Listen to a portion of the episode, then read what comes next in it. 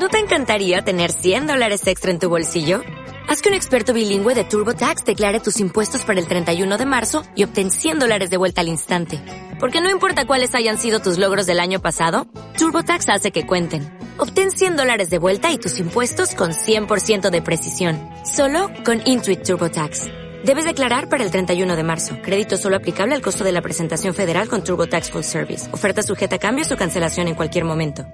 Hey guys, it is Ryan. I'm not sure if you know this about me, but I'm a bit of a fun fanatic when I can. I like to work, but I like fun too. It's a thing. And now the truth is out there. I can tell you about my favorite place to have fun. Chumba Casino. They have hundreds of social casino style games to choose from with new games released each week. You can play for free anytime, anywhere and each day brings a new chance to collect daily bonuses. So join me in the fun. Sign up now at ChumbaCasino.com. No purchase necessary. BGW. Void were prohibited by law. See terms and conditions. 18 plus.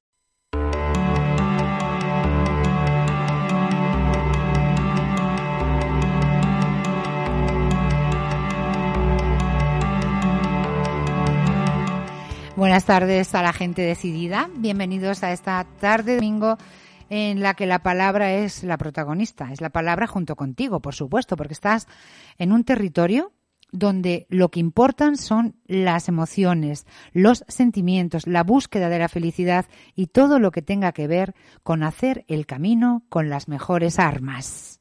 Y antes de comenzar, antes de comenzar a contarte cosas, pues voy a despacharme a gusto con un asunto que toda la semana ha estado en boca de gente, de gente muy progre, según para qué.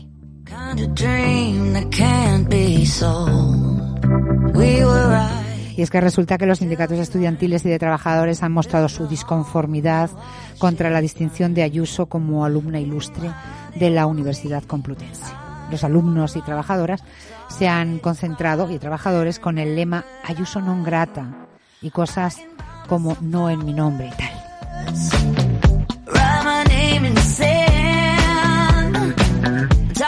Es que resulta que Isabel Díaz Ayuso se licenció en esta facultad, en la de periodismo, hace 20 años y como es la primera mujer licenciada de esta facultad que alcanza la presidencia de la Comunidad de Madrid, les ha parecido que es un mérito al rector más que suficiente para concederle el título de alumna ilustre. Yo no voy a valorar sus cualidades, como no lo he hecho en otras ocasiones que me han parecido insuficientes, pero de lo que estoy convencida es de que si la Facultad de Psicología nombra alumna ilustre a Irene Montero, porque ha llegado a ser ministra de la Nación, y una facción de universitarios la nombra non grata, ya estaríamos oyendo hablar de machismo abriendo los telediarios. Dicen todos estos ilustrados que el rector pretende hacer electoralismo, algo que no hacen nunca ellos, claro, pero lo cierto que este asunto hubiera pasado sin pena ni gloria, seguramente, si no se hubieran puesto tantos en contra. Tantos en contra y tantos a favor, porque ya visteis la que se montó, porque no pueden unos elegirse como pensamiento único. Hay personas en la facultad que estaban muy a favor de que le dieran este título a, a Isabel Díaz Ayuso. Lo mismo que hay personas que estaban muy a favor cuando salió de aplaudirle y vitorearla. Lo que me ha parecido muy extraño es ese odio en las miradas de, gente tan joven. Y es que el comité de dirección del programa Alumni de la Universidad Complutense de Madrid aprobó la lista de alumnis ilustres de la Facultad de las Ciencias de la Información el día 7 de noviembre. Y allí estaban también pues la periodista de televisión española Almudena Ariza o el escritor Arturo Pérez Reverte, pero parece que el rector ha decidido nombrar sin consensuar a Isabel Díaz Ayuso. Yo me temo que, que conociendo un poco la idea y la ideología de los profesores y del sindicato de estudiantes, pensó que, que nunca lo habrían aceptado y lo decidió él. Él, dijo el otro día que, que la universidad era pública y por supuesto era de todos. Y el caso es que ha puesto muy rabiosos a los del sindicato estudiantil que desde las redes sociales no han tenido medida ni pudor y la han llamado asesina, fascista y no sé cuántas cosas más. Lo malo no es que lo haya hecho el sindicato de estudiantes, lo malo es que parece que esto lo apoyan también algunos ministros. Y yo creo que la caspa de estos activistas es tremenda, porque es tremendo que no se les caiga de la boca la palabra fascista cuando, cuando precisamente son ellos los que demuestran una intolerancia que raya ya el nazismo. Y de estos sindicatos de izquierda absolutamente intolerantes saben mucho en Cataluña y en toda España, ¿verdad, chicos de Sacabat? Alguien dijo una vez que los fascistas de hoy se llamarán a sí mismos antifascistas y en esa guerra estamos. Pero la derecha es muy torpe en comunicación y no ha sabido sacarle punta a esto. Hoy hemos sabido que Elisa, la chica que habló con ese odio y, llamando pepera y de una manera tan... Pues bueno, es una chica que ha llegado a ser la número uno en su promoción en la Facultad de Ciencias de la Información y viene de un colegio privado de Móstoles lo que hacen las universidades. Pues dice Irene Montero que quiere una ley en la que insultar a una mujer con cargo eh, en la política sea violencia machista. Supongo que será a mujeres que no sean del PP, porque Ayuso, a Monasterio o Arrimadas las insultan con una facilidad pasmosa. Yo creo que la derecha ha perdido una oportunidad de oro para llamar machistas y cavernícolas a todos estos insultones profesionales y en fin que, que tenía que decirlo pese a quien pese, se crea o no, no soy yo muy defensora de muchas de las cosas que hacía Ayuso, pero esto me indignó. Bueno, y el último domingo del mes de enero se celebra siempre el Día Mundial contra la Lepra. Es una celebración que tiene como objetivo concienciar a la sociedad sobre esta enfermedad y reducir el estigma que sufren las personas que la padecen. La celebración viene desde el año 1991, cuando la Organización Mundial de la Salud programó la eliminación de la lepra para el año 2000. La meta no se cumplió, pero se hicieron muchos avances gracias a los esfuerzos conjuntos de varias instituciones y a la distribución gratuita de medicación. La lepra es una enfermedad infecciosa que está causada por una bacteria que afecta a la piel y a los nervios periféricos, a las mucosas de las vías respiratorias y a los ojos. Evoluciona muy lentamente, se cree que el tiempo medio de incubación es de 5 años, aunque los síntomas pueden hasta tardar 20 años en aparecer. La enfermedad es curable siempre que se detecte a tiempo y el tratamiento consiste en una combinación de medicamentos. Sin tratamiento, además de causar deformidades y dolor crónico, la lepra compromete gravemente el sistema inmunológico de las personas. Fue descubierta en 1873 por el médico noruego Gerard Hansen y pese a lo que siempre se creyó, no es fácilmente contagiosa se transmite por contacto prolongado con una persona que la padezca. Sin embargo, durante muchos siglos se apartó a las personas con esta enfermedad en lugares eh, alejados porque es muy escandalosa visualmente, produce heridas muy desagradables y por este motivo siempre se ha considerado una enfermedad maldita. Ha causado un gran rechazo social y se ha relegado a los enfermos al abandono y a la pobreza y aún en la actualidad, a pesar de todos los conocimientos que tenemos sobre ella, continúa ese estigma. En el año 2017 se reportaron en la Organización Mundial de la Salud, de la Salud 210.671 nuevos casos de lepra, mayoritariamente en la India, en Brasil e Indonesia. Aún existen leyes en muchos países que discriminan a las personas afectadas. Se habla de más de 50 países en el mundo que legislan a espalda de estos enfermos y en la práctica hay costumbres para relegar a los enfermos y tratarlos como parias. En algunos países, a los niños que contraen la enfermedad no se les permite ni siquiera asistir a la escuela. Así que el trabajo de la Organización Mundial de la Salud y de la ONU se centra ahora en proteger a estos enfermos de la discriminación y el estigma y además dar acceso a los tratamientos de manera gratuita y sobre todo a que se consiga la detección muy temprana.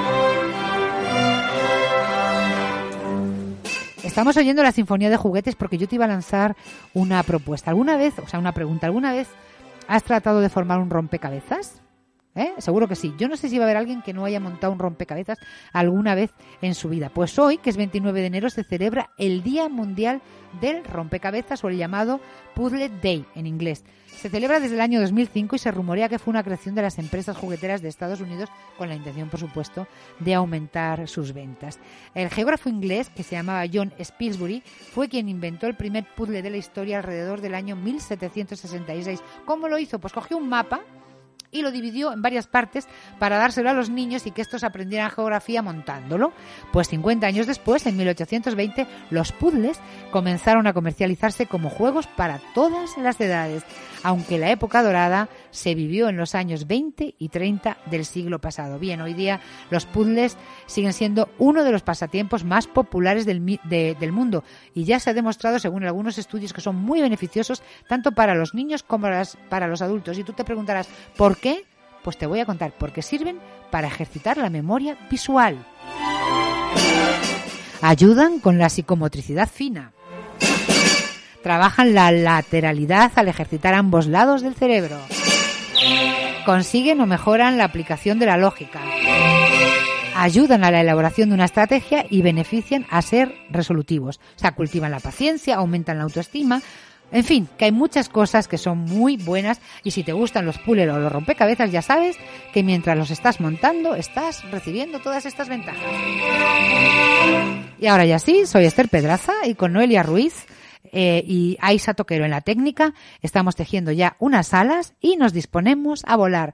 ¿Vienes con nosotros? Volar con el viento y sentir que se para el tiempo pintar el momento y las nubes y pues nos acercamos a las 17 y 10, las 16 y 10 en Canarias. Un beso para La Palma y como cada día al comenzar estos programas de fines de semana, dedicamos unos minutos a hablar de esta isla para que no nos olvidemos que allí todavía hay personas que perdieron su hogar y no han podido recuperarlo. La semana pasada estuvimos en Fitur y esta semana estamos en la Feria de Madrid que se ha llevado a cabo, que es Madrid Fusión. Y en las dos ferias La Palma ha tenido presencia. La delegación de La Palma culminó su presencia en Fitur con un aumento del 11% en la conectividad con Madrid y la creación de dos nuevas rutas con Málaga y Santiago de Compostela. Así que se mantienen las conexiones con Madrid, que aumentan, decíamos, un 11%, teniendo ya 12 vuelos semanales. Y Barcelona con dos frecuencias a través de Iberia Express y de Vueling. Y también se consolida la ruta directa con Bilbao. Esta ruta con Bilbao está operada por Vueling y va a comenzar en abril permitiendo conectar a la isla con esta ciudad desde Semana Santa. Y esta semana también la empresa pública Sodepal, a través del programa Saborea la Palma, que financia la Consejería Insular de Turismo, ha participado en la Feria Madrid Fusión Alimentos de España.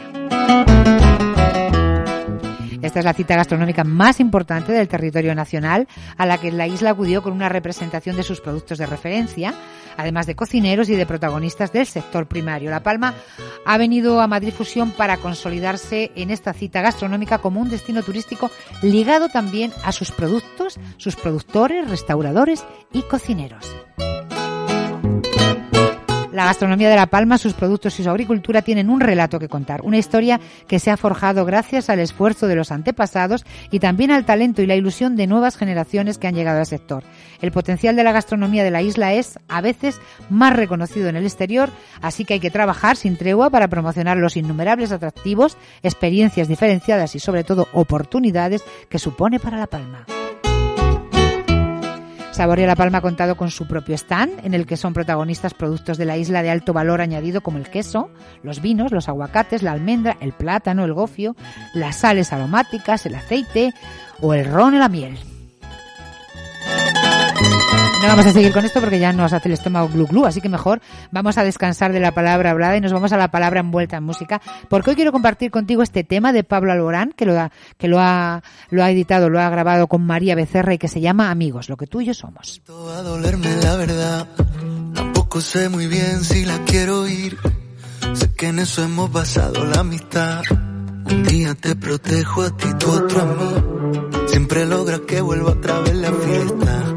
Que el mundo frene su velocidad con una copa de más como respuesta a cada mal de amor y a cada pena pa' que ya no lloré.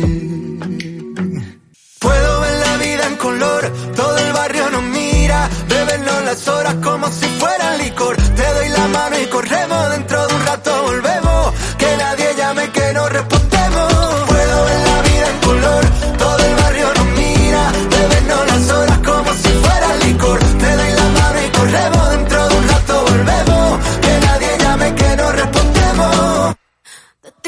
como el mar y la arena. Algo me falta si tú no estás aquí. Eres como la sangre que hay en mi pena. Indispensable para vivir.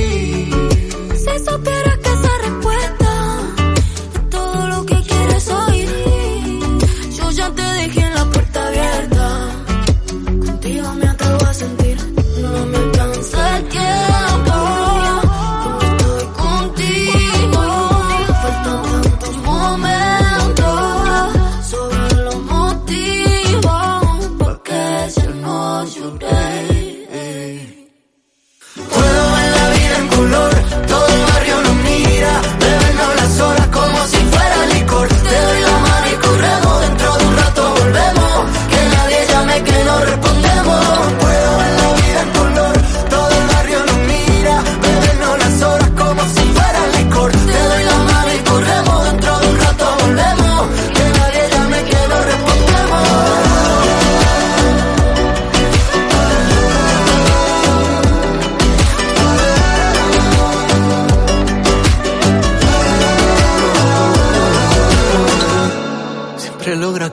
Otra vez la fiesta. Y que el mundo frene su velocidad. Con una copa de más como respuesta. A cada mal de amores, a cada pena. Porque ya no lloré. Tú me curas esta soledad, soledad. Soledad, sole, sole, soledad. Tú me curas esta soledad, soledad. Soledad, sole, sole, soledad. Tú me curas esta soledad, soledad. Soledad, sole, sole, soledad.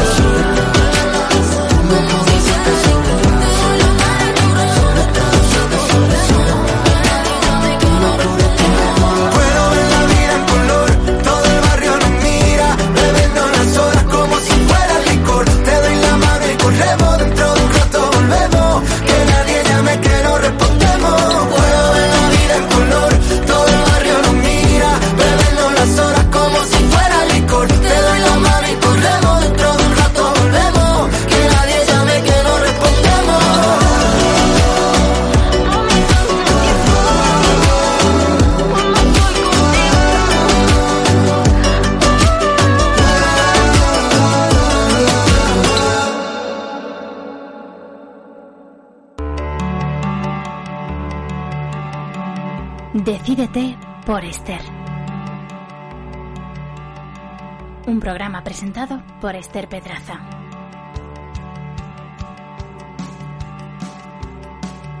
Decisión Radio.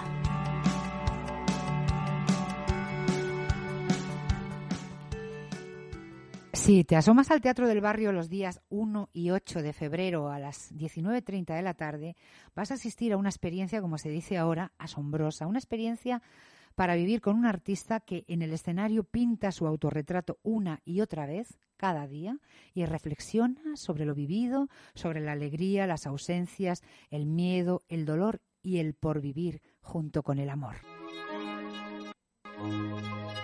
En el escenario, un hombre que pinta un cuadro frente al espejo donde se refleja lo que es él y un poco lo que somos todos. Un hombre que, que a través del arte y de su autorretrato busca resolver sus conflictos internos y saber quién es y que cada día que lo hace pinta a un hombre distinto, porque cada día también nosotros somos distintos. Un pintor que tiene un encargo y un actor que tiene otro. El reto de crear una doble obra en directo, una teatral y otra pictórica, un autorretrato que esconde mucho más de lo que muestra. El hombre y el lienzo ya nos tarandeó y nos sorprendió antes de la pandemia y vuelve para demostrarnos que los proyectos arriesgados son muchas veces muy seguros y que cuando Alberto Iglesias, un actor que se gana muy bien la vida como actor, optó por escribir y dirigir algo tan personal y arrastró con ello a Javier Ruiz de Alegría, un licenciado en Bellas Artes que se gana también muy bien la vida como diseñador de iluminación y lo puso a pintar un cuadro en cada representación mientras se buscaba a sí mismo en su autorretrato, acertó y así suena sobre el escenario.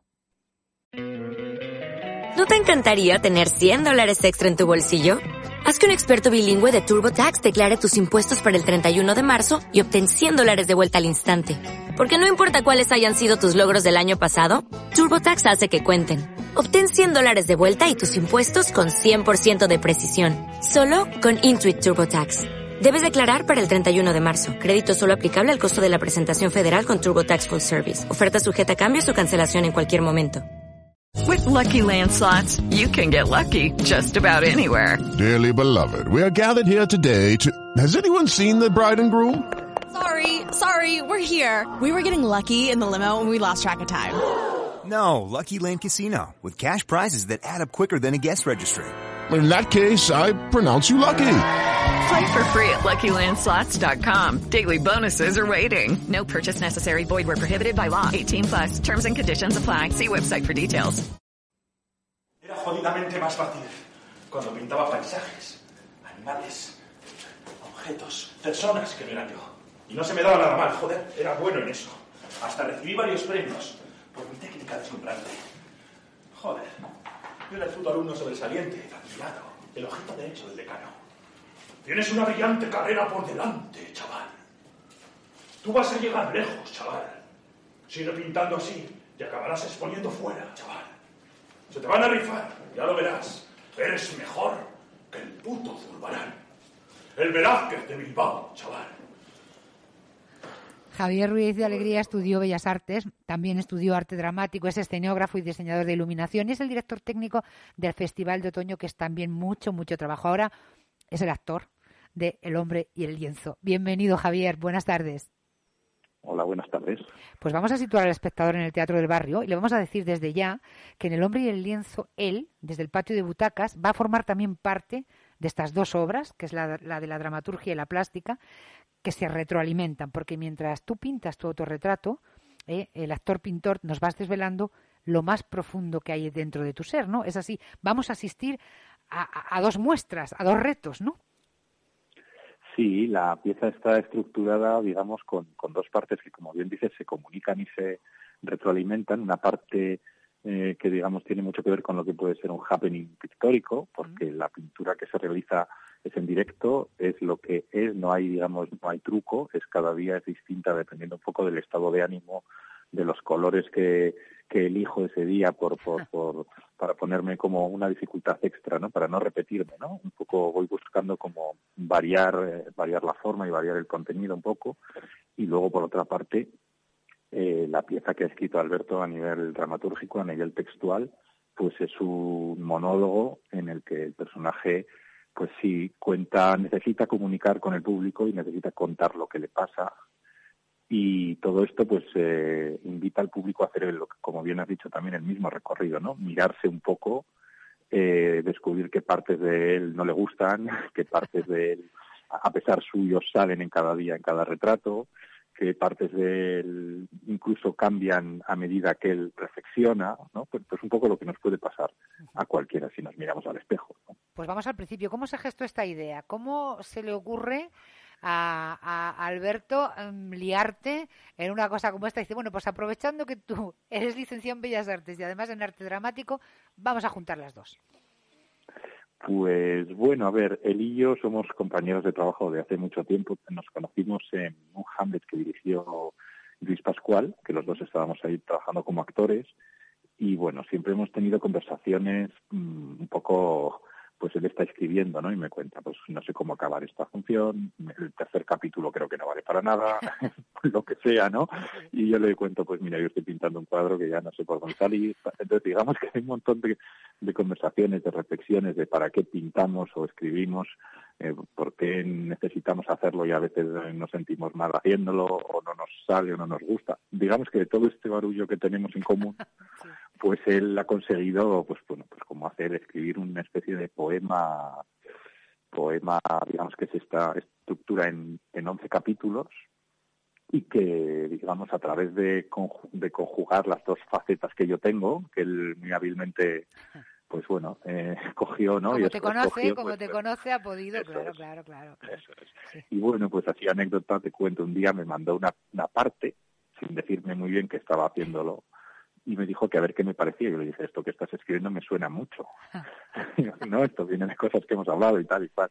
Y me dijo, bueno, pues mira, te voy a ir mandando capítulos. Y me fue mandando capítulo a capítulo y me preguntó un día si quería hacerlo y le dije, hombre, es que no puedo no hacerlo. es que para mí, porque es que ya es me has enganchado. Claro, ¿no? Y claro. tal. Pero así surgió, ¿eh? de una forma muy orgánica y muy pues muy compartida, ¿no? Desde, desde casi el- la preescritura, ¿no? Sí. Tú fíjate, claro, el autor, en este caso Alberto, se enfrenta a un papel en blanco, tú, eh, el intérprete, te, te enfrentas a un lienzo en blanco. ¿Cómo habéis llegado a construir teatralmente eh, todo lo que es eh, el, el hombre y el lienzo en, en, en- en- a nivel de, de- de- de construcción teatral? ¿no? ¿Os ha costado mucho llegar a hacerlo algo que, que desde el patio de butacas se, se pudiera entender, se pudiera seguir? Pues mira, la par- digamos que la parte teatral, la parte más dramatúrgica al uso, esa pues ha sido un trabajo de dirección, ¿no? Y entre actor y director un poco, digamos, más convencional, ¿no? Dentro de que, bueno, de que, de que nunca es convencional el teatro porque siempre te estás enfrentando a cosas nuevas, ¿no? Pero bueno. Y la parte un poco pictórica, yo me encerré a pintar antes de empezar a ensayar, unos, un mes más o menos, y a partir de cómo estaba un poco gestionando la materia, pues los ritmos que necesitaba para que, pues, para explicártelo así fácil, pues que al principio de la función yo doy una capa de pintura que tiene que secar para luego poder dar otra encima, por ejemplo, Por ejemplo. pues él estructuró que íbamos a hacer un texto que duraba X minutos entre un momento de la pintura y otro para que me diese tiempo a, ese secado. Claro, luego él me decía, bueno, ahora vamos a buscar un impulso para que vuelvas a pintar, ¿no? Para que el personaje necesite. Entonces yo ya aprovechaba y hacía otra parte, Luego, o sea, entonces fuimos organizando como una especie de coreografía entre, entre parte más textual y parte más pictórica, aunque hay muchos momentos que ocurren las dos cosas simultáneamente. Y que eso para mí ha sido bastante bastante complicado. Ese ha sido el reto, porque es un ejercicio de disociación, porque la mano va por un lado y la palabra va por otro. Eh, eh, eh, y, bueno, pues al final cuando consigues que se impregnen y sumen, la verdad es que llego a sitios que nunca me había esperado pero sí que los ensayos fueron complicados. A veces me colapsaba un poco hasta que conseguía un poco sumar, ¿no? Sí sí. sí, pero ha sido muy interesante. Es, muy, es que es muy interesante, es un, es un teatro de riesgo, pero muy, muy interesante y a la vista está que, habéis acertado porque la gente, las críticas han sido estupendas, pero el público también ha respondido. Tú, como pintas y como además esta obra se ha escrito para ti, eh, esos paralelismos que hay entre tú, como estás comentando, y tu personaje, ¿te ayudan o te perturban en el escenario? Pues, hombre, a ver, eh, no, no, es autoficción, ¿vale? Porque el texto y lo que le pasa al personaje no tiene nada que ver conmigo, pero obviamente yo pinto, o sea, tienes en común eso, y la pintura siempre hay una parte, o en mi caso hay una parte de, de que no sabes muy bien hasta dónde vas a llegar. O sea, yo puedo empezar a pintar, pero no sé muy bien cuándo voy a terminar, no sé muy bien qué estilo o, o, o qué gestos o qué expresión voy a sacar ese día, con lo cual digamos que la duda y la lucha sobre el lienzo es absolutamente en común conmigo. No, no hay, hay que ponerse en el, en el lío, pero no hay mucho que como que extrapolar. No, no, no es un personaje que esté lejos de decirlo así, ¿no? En ese, en esa parte. Y luego, pues, eh, bueno, pues hay temas, es decir, este personaje pues tiene ausencias que le han marcado, eh, tiene conflictos con de desamor, tiene dudas sobre para qué hace su arte, si tiene sentido, si no, y esas son preguntas que, que bueno, pues que todos nos hacemos, ¿no? A diario, ¿no? Eh, y luego, así que sí que es cierto que el comportamiento artístico de él empatiza con muchos espectadores que no solo pintan o escriben, sino, yo que sé, diseñadores, fotógrafos, coreógrafos, todo el mundo que se enfrenta un poco a una creación, ah. por algún lado le toca la fibra, ¿no? Pero gente también que no, digamos, lo que le pasa a él, eh, que habla de de que, mm, por ejemplo, tiene un conflicto con su madre, pues digamos que no hay ningún espectador que no le haya pasado, ¿no? Entonces, y, a fin de cuentas son se ponen sobre la mesa muchas contradicciones, el querer estar mm. solo pero a la vez eh, saber que esa soledad pesa, eh, querer seguridad pero también querer libertad, o sea, yo creo que que es un son emociones que prácticamente todos tenemos. O sea, que, que, prácticamente todos los que estén viendo la obra se sienten identificados con alguna de estas cuestiones, ¿no? Sí, a ver, el texto que ha escrito Alberto tiene algo universal, o sea, tiene algo que a todos nos todos entendemos o todos hemos dudado alguna vez o todos nos hemos huido de alguna de esas cosas que ocurren. O sea, que, que por ahí yo creo que la propuesta de las reflexiones filosóficas eh, políticas o, sobre el mundo del arte que hace Alberto, vamos, nos, nos pueden tocar a todos, sí, sí. Hablabas antes de los colores, o sea, eh, cada día, ¿cuántos autorretratos llevas desde que desde que se puso en marcha? Creo que fue en el 19, ¿no? En el año 19, cuando ¿cuántos, ¿cuántos autorretratos llevarás ya, Javier? Pues a ver, estuvimos un mes en el Fernando Fernán Gómez antes de la pandemia, que, que, fue justo cuando empezaba la gira y se paró. Se paró por eso hemos decidido retomar más lo que habíamos hecho en el barrio, más funciones que tuvimos, pues hombre, llevaré unos 50, pero sin contar los ensayos. O sea que... Ah, claro. ¿Y en cuál ha salido más guapo? ¿En qué autorretrato ha salido más guapo? Pues bueno, hay, ¿Hay alguno que sea más tú? hay algunos que soy sorprendentemente yo y en todos y en todos hay algo no lo que pasa que hay algunos que pues, por la propia dinámica de la pieza hay veces que hago una parte y luego la borro o la deformo. O, sea que, que tampoco es una cosa absolutamente realista, con lo cual, bueno, hay algunos un poco más plácidos, hay otros un poco más violentos, algunos, bueno, depende un poco del día y de, sí, de y el color y el color también es, es, el de las emociones, un color diferente para el padre, un color diferente para la madre. With the Lucky Land slots, you can get lucky just about anywhere. This is your captain speaking. Uh, we've got clear runway and the weather's fine, but we're just going to circle up here a while and uh, get lucky. No, no, nothing like that. It's just these cash prizes add up quick. So I suggest you sit back, keep your tray table upright, and start getting lucky. Play for free at LuckyLandSlots.com. Are you feeling lucky? No purchase necessary. Void where prohibited by law. 18 plus terms and conditions apply. See website for details. Okay, round two. Name something that's not boring. A laundry? Ooh, a book club. Computer solitaire, huh? Ah, oh, sorry. We were looking for Chumba Casino. That's right. ChumbaCasino.com has over 100 casino style games. Join today and play for free for your chance to redeem some serious prizes. ChumbaCasino.com. No purchase necessary. Prohibited by law. 18 plus terms and conditions apply. See website for details. Pues por ahí voy, por ahí voy. Sobre todo hay como una banda sonora además en la función oh. uh -huh. que sí que noto que me afecta mucho en el ritmo de la pincelada. Entonces, dependiendo de la parte de la función y la música que hay en ese momento, sí que sí que se nota que se ha pintado al principio y que se ha podido pintar más más al final, ¿no? No. Y bueno, pues ahí ando investigando, ¿eh? Oye, Intento ¿qué... no ponerme en cliché para, para esa parte de la pieza. ¿Qué se hace con esos cuadros? Cuéntanos. Bueno, pues nosotros los, los vendemos a hay, bueno, hay espectadores que se los quieren que se los quieren llevar. Sobre todo se quieren llevar el que han visto. Fíjate, eh, el de ese día, el de ese día, ¿no? Sí. Claro, porque entienden la, la intrahistoria y, y, y, han visto el proceso, ¿no? Y, y, bueno, pues eh, simplemente... Se convierte también en parte del autorretrato, ¿no? E ese espectador se mira en ese espejo, de alguna manera, ¿no? Yo creo que, a ver, eh, lo hemos hablado mucho esto, cuando nosotros estás mirando una nube y de repente ves ya una cara, ¿no? En el cielo y tal, en cuanto yo doy una pincelada en el en el lienzo el público empieza a ver una presencia. Ya. Y esa presencia se va como construyendo, van conociendo más del personaje y van, con, y van viendo cómo se desarrolla el retrato y se generan paralelismos, ¿no? Uh -huh. Entonces, sí, ellos pueden entender por qué, después de hablar de su madre, por ejemplo, sí. ha pintado un color más triste, por ejemplo, ¿no? Sí. Entonces, digamos que cuando acaba la pieza, el público ha podido seguir el recorrido, ¿no? De ejecución y de significado que, que está por ahí, ¿no? Ajá. Por eso, sí.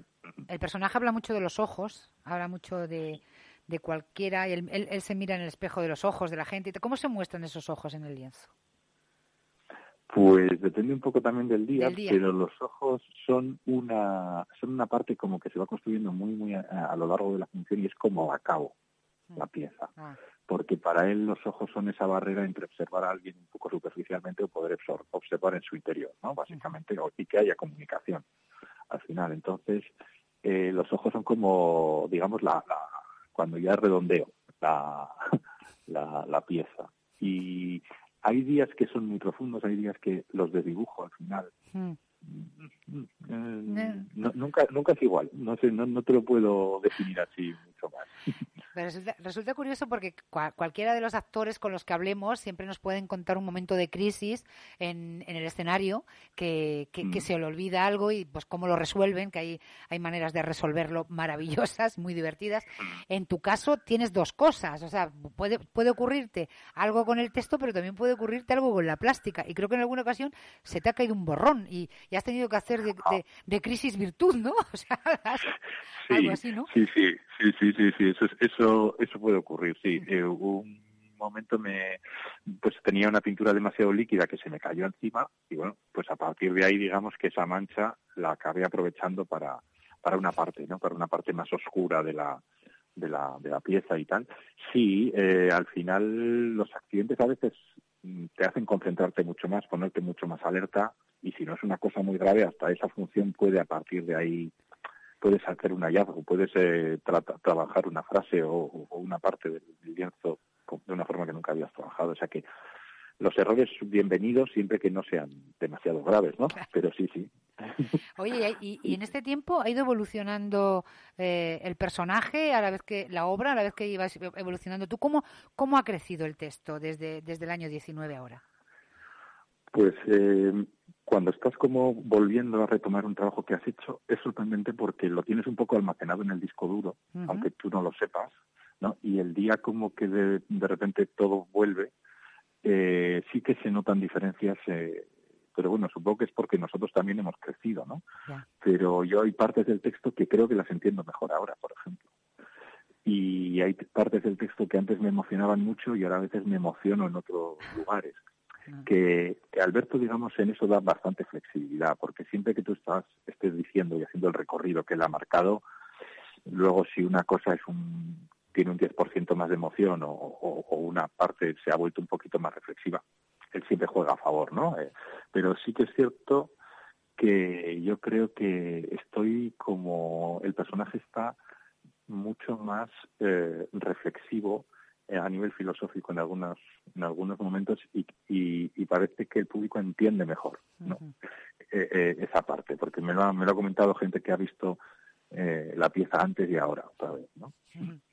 Que no, al final no te he dejado que me cuentes, pero esos cuadros se pueden vender, si se venden, que me decías que sí, eh, eh, los tienes que seguir manteniendo, eh, los expones antes en el hall y luego después se los llevan a casa. ¿Cómo, cómo es todo el proceso de la venta de esos, de esos autorretratos? Pues mira, en el hall del teatro tenemos unos cuantos que son los de las funciones anteriores uh -huh. y, y luego cada día se incorpora el nuevo y se va haciendo ahí un poco a poco como un set en el que hay como muchos yoes ahí puestos.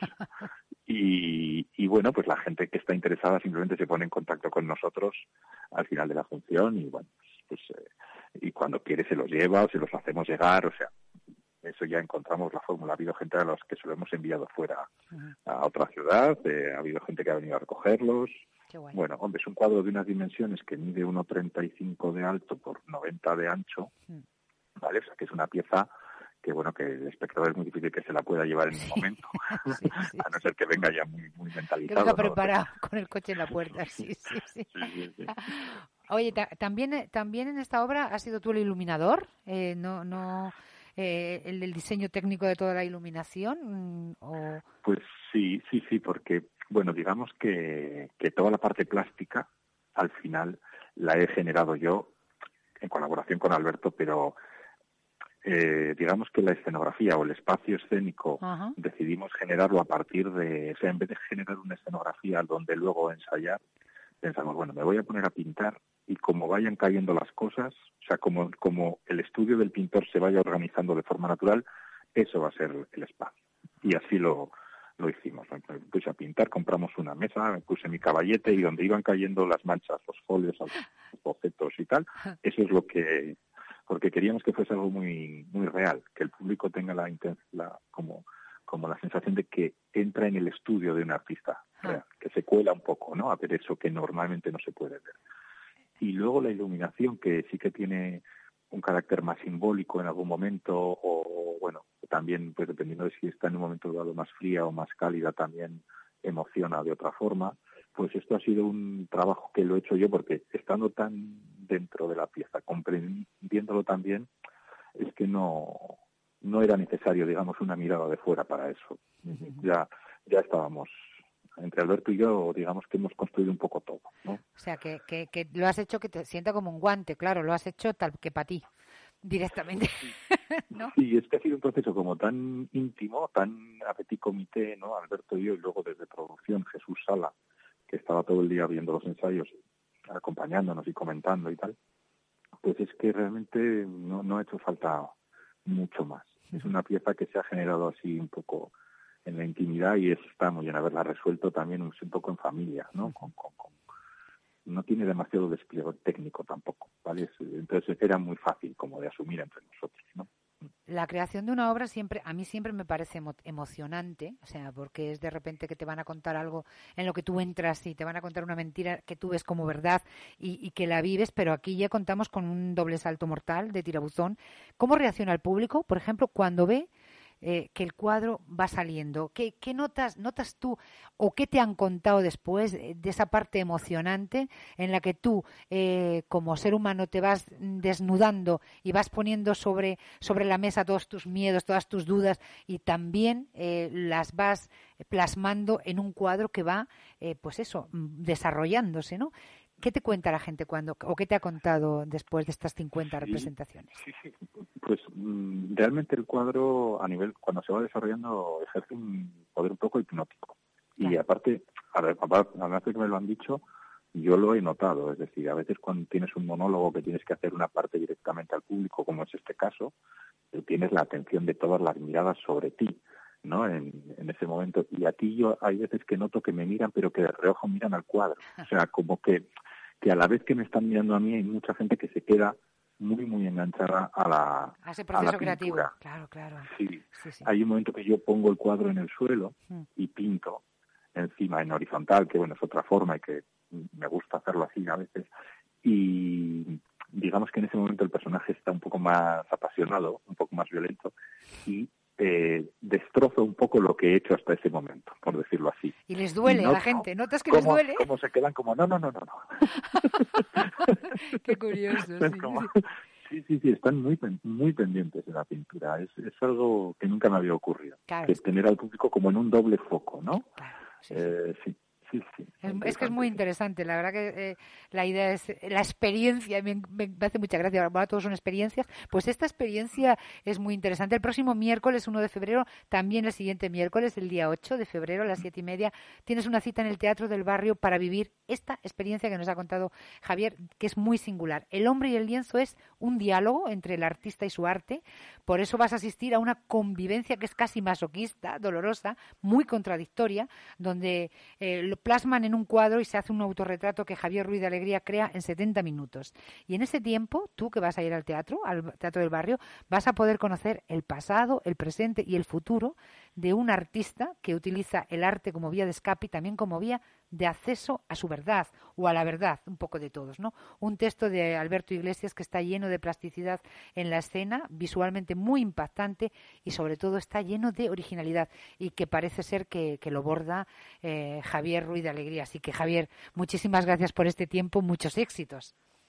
Muchas gracias a vosotros. Un Un beso grande, gracias.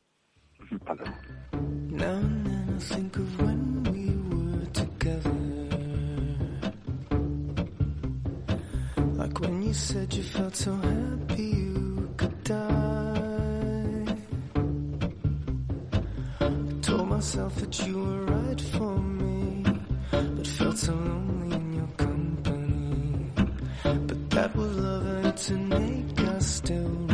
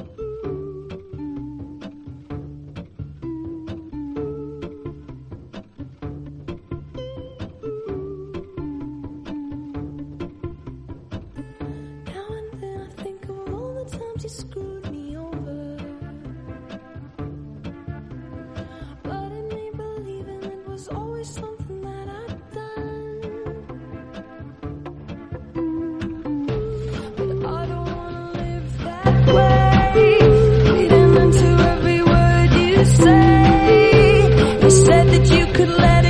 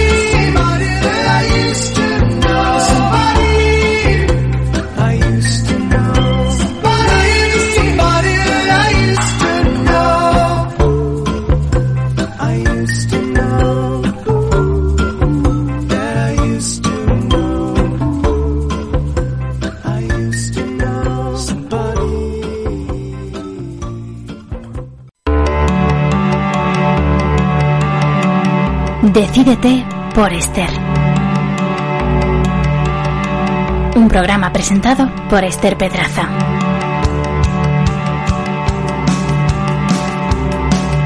Decisión Radio. En España hay más de 6.400.000 gatos registrados y va subiendo porque cada año hay más. Uno de cada cinco familias tiene gato y casi un 40% de esos hogares que tienen gato tienen más de uno. Y la pregunta es, ¿por qué los gatos están llamados a ser los animales de compañía del futuro?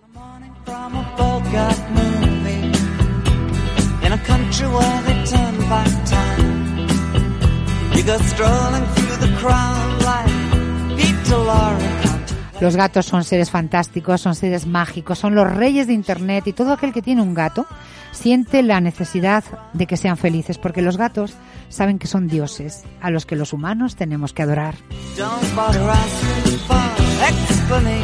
Pilar Guerrero es veterinaria especialista en comportamiento felino. En Instagram tiene una cuenta con un montón de seguidores que se llama Betfelina. Eh, guion bajo, donde confluyen los gatunos que en el mundo son. Pilar ha estudiado con los mejores etólogos y asesora a los tutores de gatos cada día. Así que con el ánimo de llegar más allá, acaba de publicar con Arcopress un libro que se titula Cómo lograr que tu gato sea feliz y que subtitula La ciencia puede ayudarte a que tu gato y tú consigáis el bienestar de la comprensión mutua.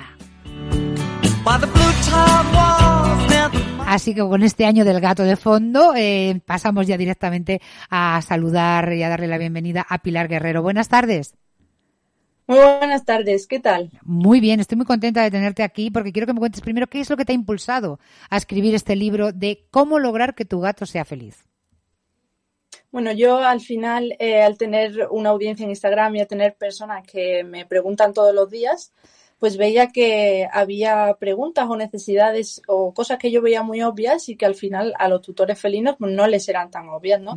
Y, y, y vi que, que no, no me costaba mucho comunicar por Instagram, era algo que me salía con relativa facilidad y dije, pues creo que tengo que escribir algo que pueda ayudar al final a, a los tutores felinos como a, a- a terminar de comprender a los gatos que no son nada fáciles. No son nada fáciles y hay que decirlo primero, bueno, este libro es para los que tienen gato, pero también para los que quieren tener un gato. Y lo primero que tienen que saber los que no han tenido nunca un gato es que un gato no es un perro. Totalmente, no tiene nada que ver.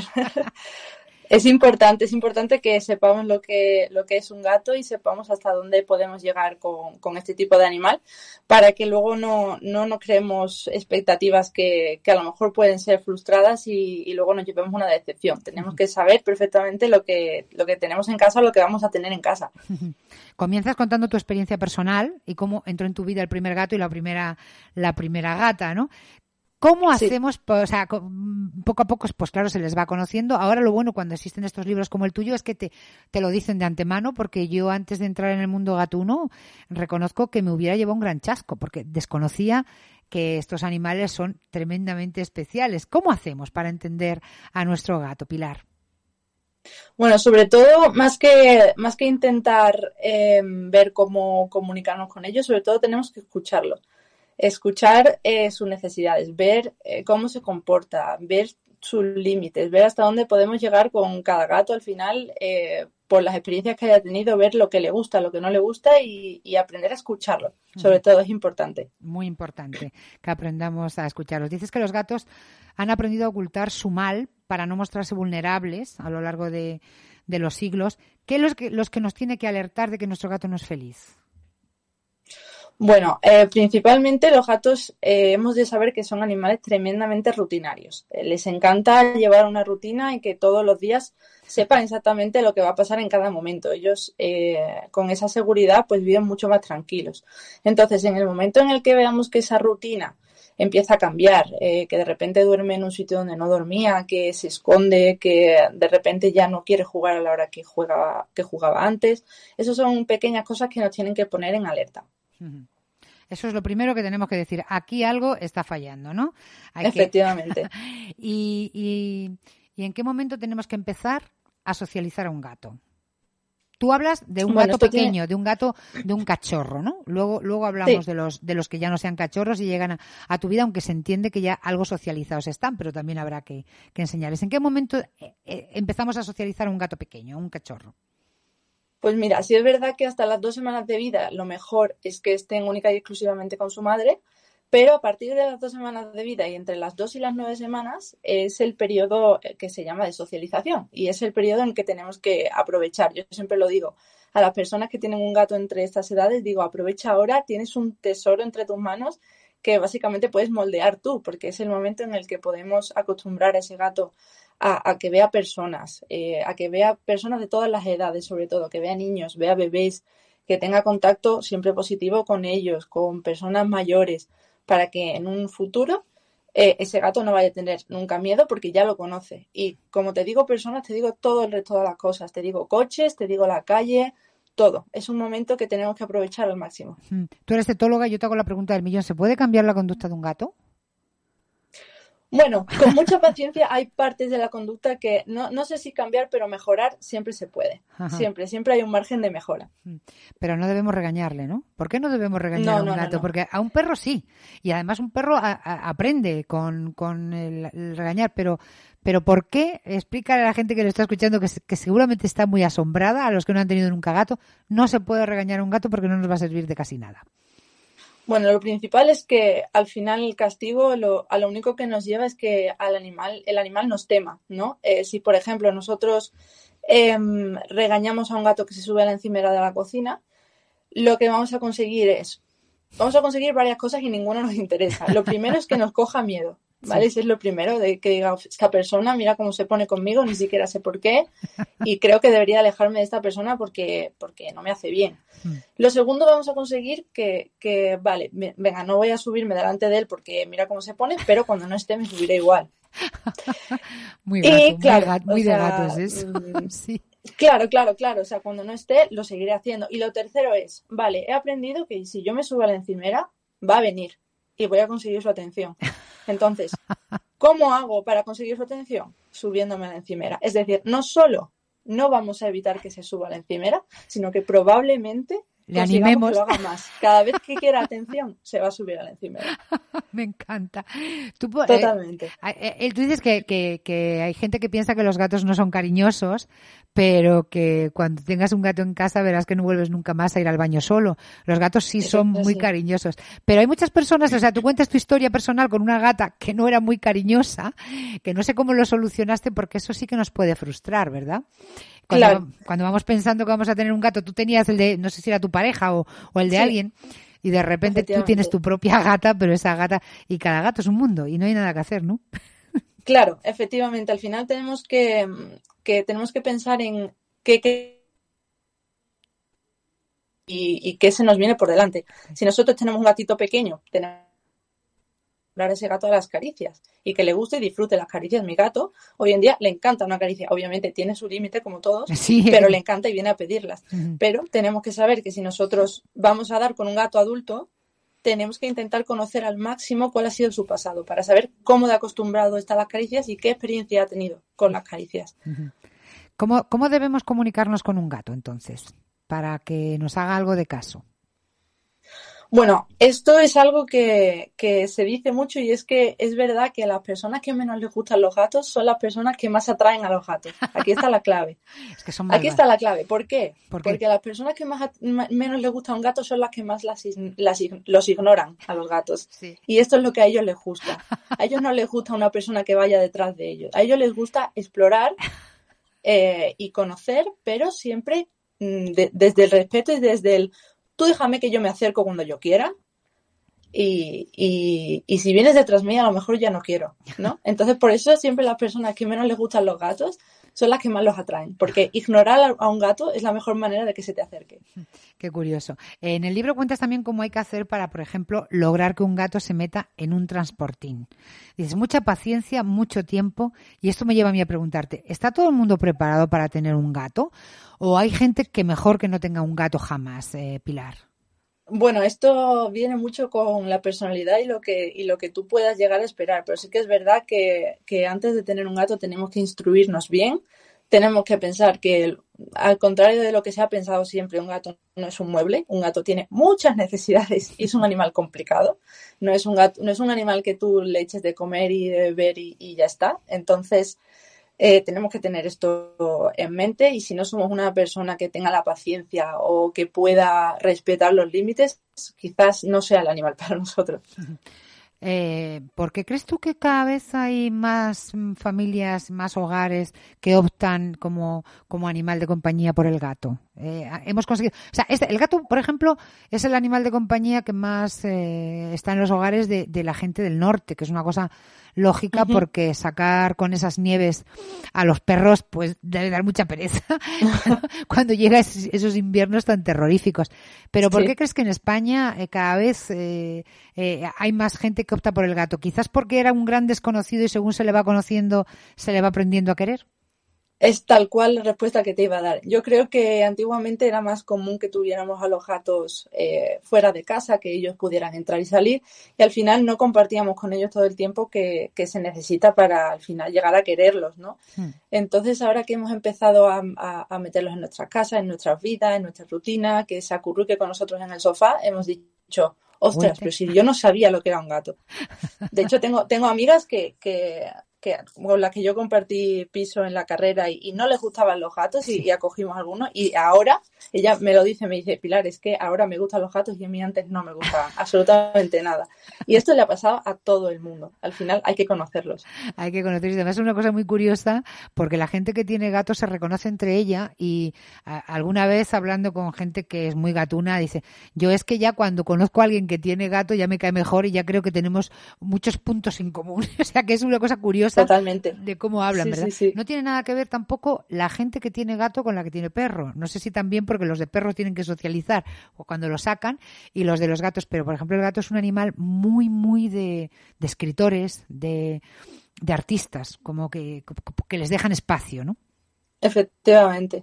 Sí, sí, aparte yo, algo que yo también he notado es que los, los dueños de perros son como muy reacios a los gatos, pero sin embargo los dueños de gatos no, no son reacios a los perros. Es como que no nos cerramos tampoco a nada. Yo creo que la gente que reacia a los gatos es porque no lo conoce. Yo estoy segura al 100% de esto. Es porque nunca ha tenido la suerte de convivir con un gato y de compartir espacio con un gato y de, de, y de aprender y de descubrir lo que es un gato realmente. Y además hay que decirles tú como etóloga a mucha gente que los gatos y los perros no tienen por qué llevarse mal, que de hecho se llevan muy bien en, en muchísimos hogares. Mm. Sí, sí, sí, sí. Siempre que se haga una buena presentación entre ellos y que además si podemos que los gatos y los perros estén socializados de pequeños para que se lleven bien o, o por lo menos se toleren, eh, perfectamente puede convivir un gato con un perro. Los gatos eligen en casa, eligen dónde dormir, eligen dónde subirse, eligen siempre, ¿no? ¿Cómo debemos acondicionar una casa para que un gato se sienta feliz? Bueno, primero, para que un gato se sienta seguro, eh, tú supongo que serás partidaria de que, de que toda, de que la casa haya, haya mosquiteras y para que el gato no salga, ¿no? Aunque luego, bueno, y luego hablaremos de los que dicen que si es que salga o tal, pero ¿qué ¿Dónde, cómo debemos acondicionar la casa para que el gato se sienta bien? ¿Qué, qué tenemos que poner? With the Lucky Land slots, you can get lucky just about anywhere. This is your captain speaking. Uh, we've got clear runway and the weather's fine, but we're just going to circle up here a while and uh, get lucky. No, no, nothing like that. It's just these cash prizes add up quick. So I suggest you sit back, keep your tray table upright, and start getting lucky. Play for free at LuckyLandSlots.com. Are you feeling lucky? No purchase necessary. Void where prohibited by law. 18 plus terms and conditions apply. See website for details. Lucky Land Casino asking people what's the weirdest place you've gotten lucky? Lucky? In line at the deli, I guess? Aha, in my dentist's office. More than once, actually. Do I have to say? Yes, you do. In the car before my kids' PTA meeting. Really? Yes. Excuse me, what's the weirdest place you've gotten lucky? I never win and tell. Well, there you have it. You can get lucky anywhere playing at LuckyLandSlots.com. Play for free right now. Are you feeling lucky? No purchase necessary. Void where prohibited by law. 18 plus. Terms and conditions apply. See website for details. Bueno, lo primero, eh, ya, ya que comentas el tema de las mosquiteras, es muy importante porque a ellos eh, el, la curiosidad y el instinto de exploración es algo que les puede. Hmm. Entonces es algo que en un momento dado no controlan. Ellos están en una, azotea, ven un pájaro, ven algo que, quieren cazar y el instinto eh, les, le- les sobrepasa y hay veces, muchas veces que tenemos accidentes indeseados. Entonces, eh, proteger toda ventana y todo balcón es lo primero que tendríamos que hacer si es que vamos a dejarles que, que por lo menos salgan a ese espacio. Después, eh, es verdad que los gatos son animales que se sienten muchísimo más seguros cuando, cuando tienen alturas, es decir, cuando tienen sitios do- donde subirse. ¿Por qué? Porque pueden vigilar todo su territorio eh, con mucha más perspectiva y lo ven todo y pueden sentirse seguros. Ellos se sienten seguros siempre que puedan vigilar su territorio. Por eso mismo es muy importante que en casa no, no tengamos la costumbre de tener puertas cerradas. Puertas que nunca se han cerrado ahora se cierran. O sitios, porque el gato le gusta controlar su No le gustan nada las puertas cerradas a los gatos, ¿verdad? Para nada. Y hay veces que decimos, no, es que eh, quiere entrar, entonces yo le dejo entrar y cierro la puerta pero, y ahora quiere salir. No es que quiera entrar, ahora quiere salir. Quiere poder tener la opción de saber lo que está ocurriendo dentro. Sí, sí, sí. Él quiere controlar. Me encantan. Y, Tal cual. Y, y luego, pues eso dices, eh, cuando les ves que se suben a veces a, a, a las estanterías y van tirando, pero van tirando todo lo que encuentran a su paso con una alegría que es que es muy divertido verle, pero me- mejor no tengas, si tienes gato, cosas que puedan tirar porque la va a tirar, ¿no?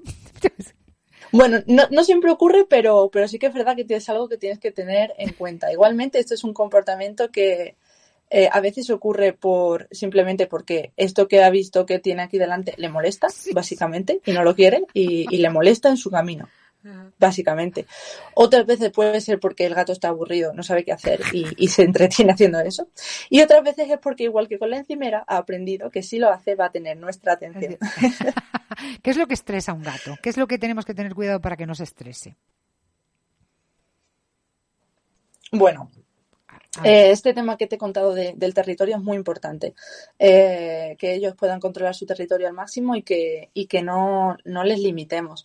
Es importante también para el tema de estrés del gato ser predecibles. Es decir, aquello de eh, llegar por detrás y darle un susto a tu gato o tocarle cuando no se lo espera. Eso para ellos es eh, tremendamente estresante porque sienten que no tienen el control. O poner Y un que no- y calabacín que, le- ser- que le encanta a la gente eso, para, para ver cómo se, se asustan. No, no, nunca he entendido, pero, pero se ha visto mucho en, en muchos vídeos, ¿no? Por cierto, ¿por qué se asustan?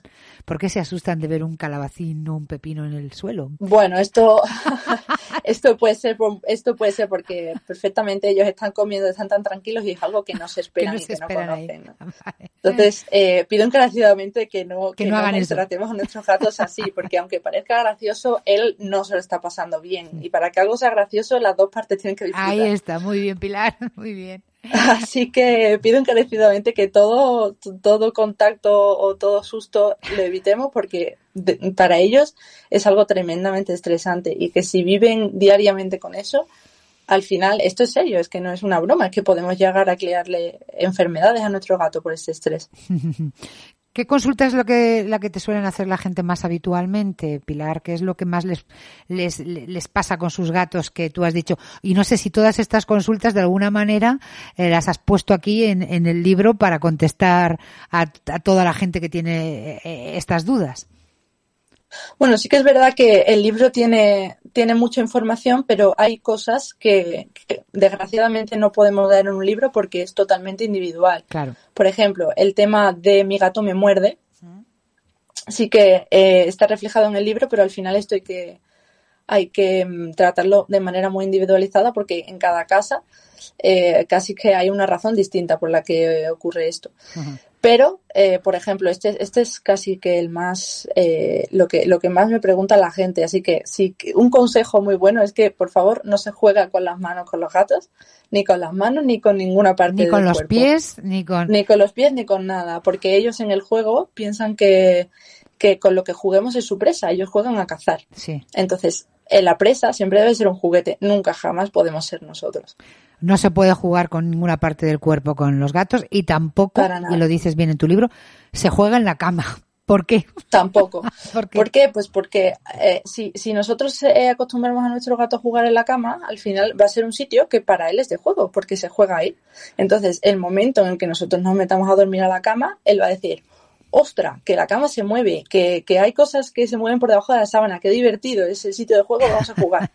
Entonces, en ese momento nosotros no estamos para jugar y puede ser que haya un conflicto, ¿no? Entonces, mejor tener nuestro espacio de juego con el gato que no sea la cama.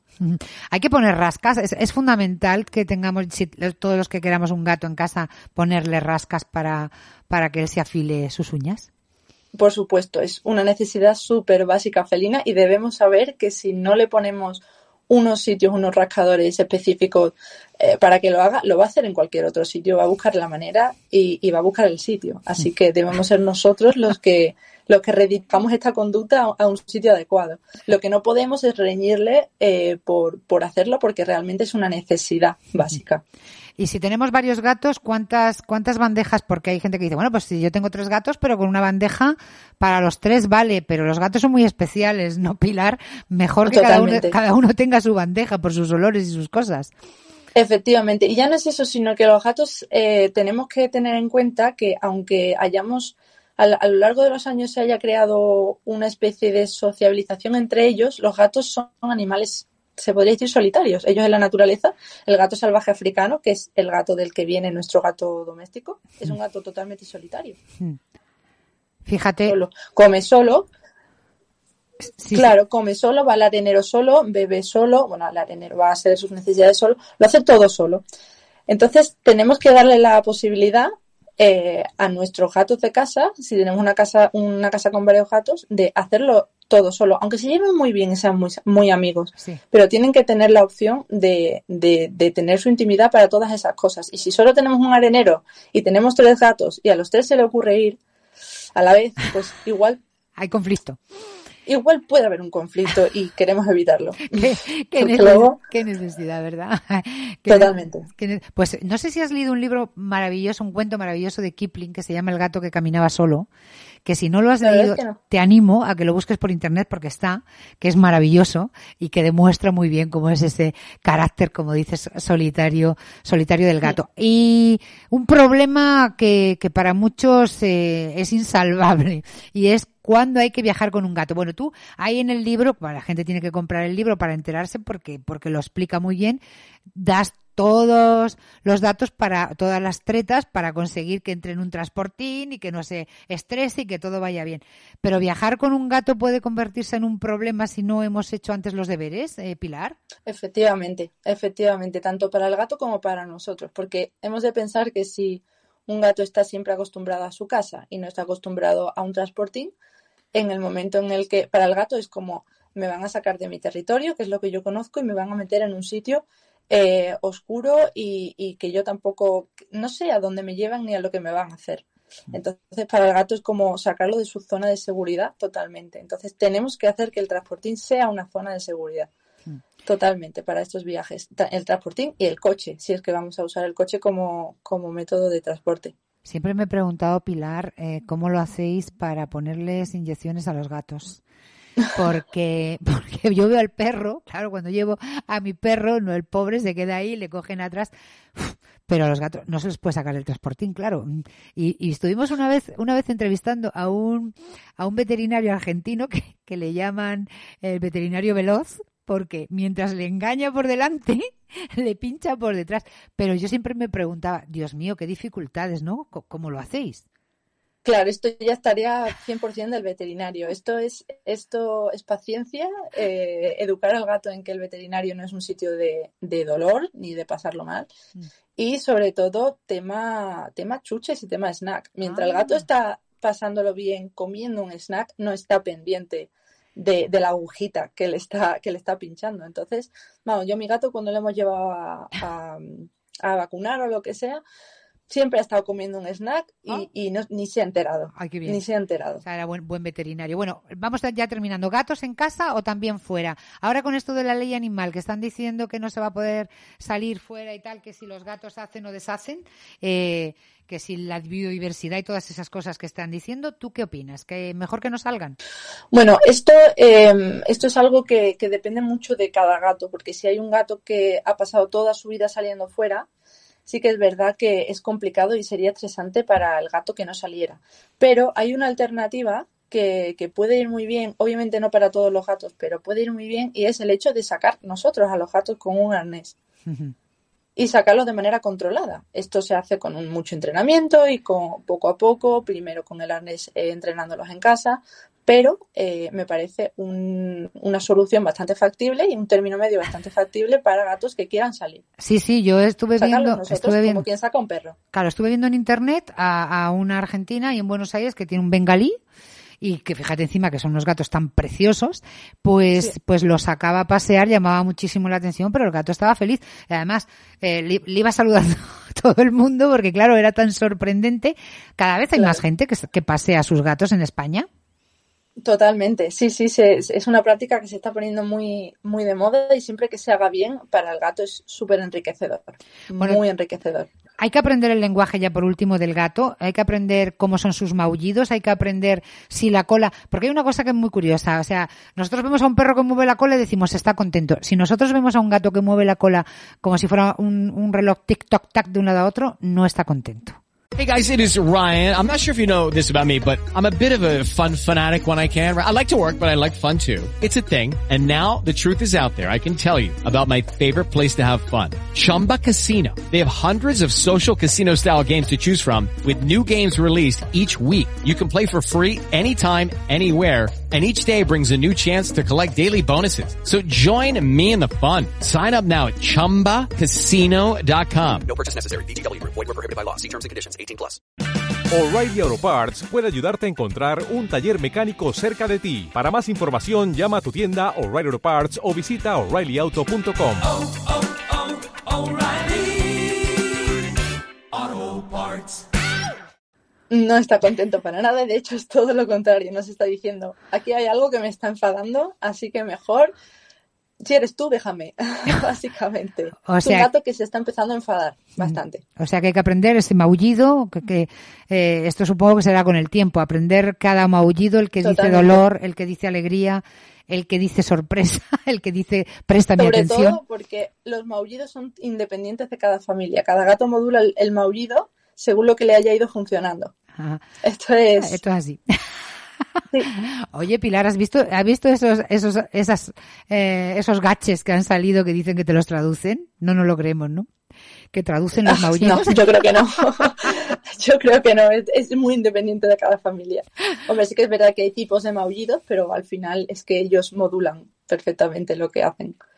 Bueno, pues aquí hay un libro, Cómo lograr que tu gato sea feliz, que está muy bien para los que tienen gato, pero que es indispensable para los que piensan tener gato, porque es un libro donde la veterinaria y etóloga Pilar Guerrero nos enseña a comprender al gato para que la convivencia entre el gato y la persona sea óptima y mediante unas pautas muy sencillas vamos a aprender a comunicarnos con ellos y a entender sus necesidades. Aprenderemos a meterle, como decíamos, en el transportín, a llevarle al veterinario o a ir de viaje sin causarle estrés.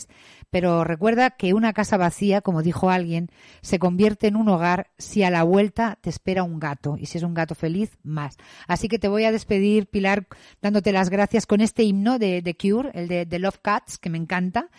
Y te doy las gracias por tu tiempo y, y recomiendo de verdad que, que compren este Cómo lograr que tu gato sea feliz porque es muy, muy interesante. Un abrazo, gracias. Muchísimas gracias. Muchísimas gracias.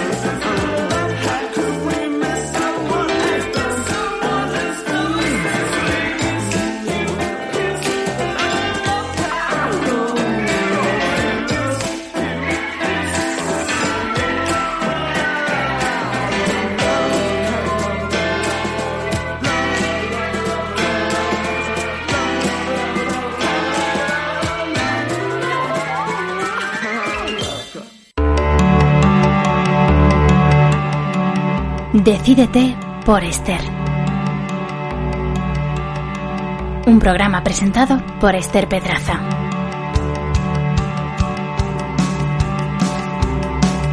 Decisión Radio.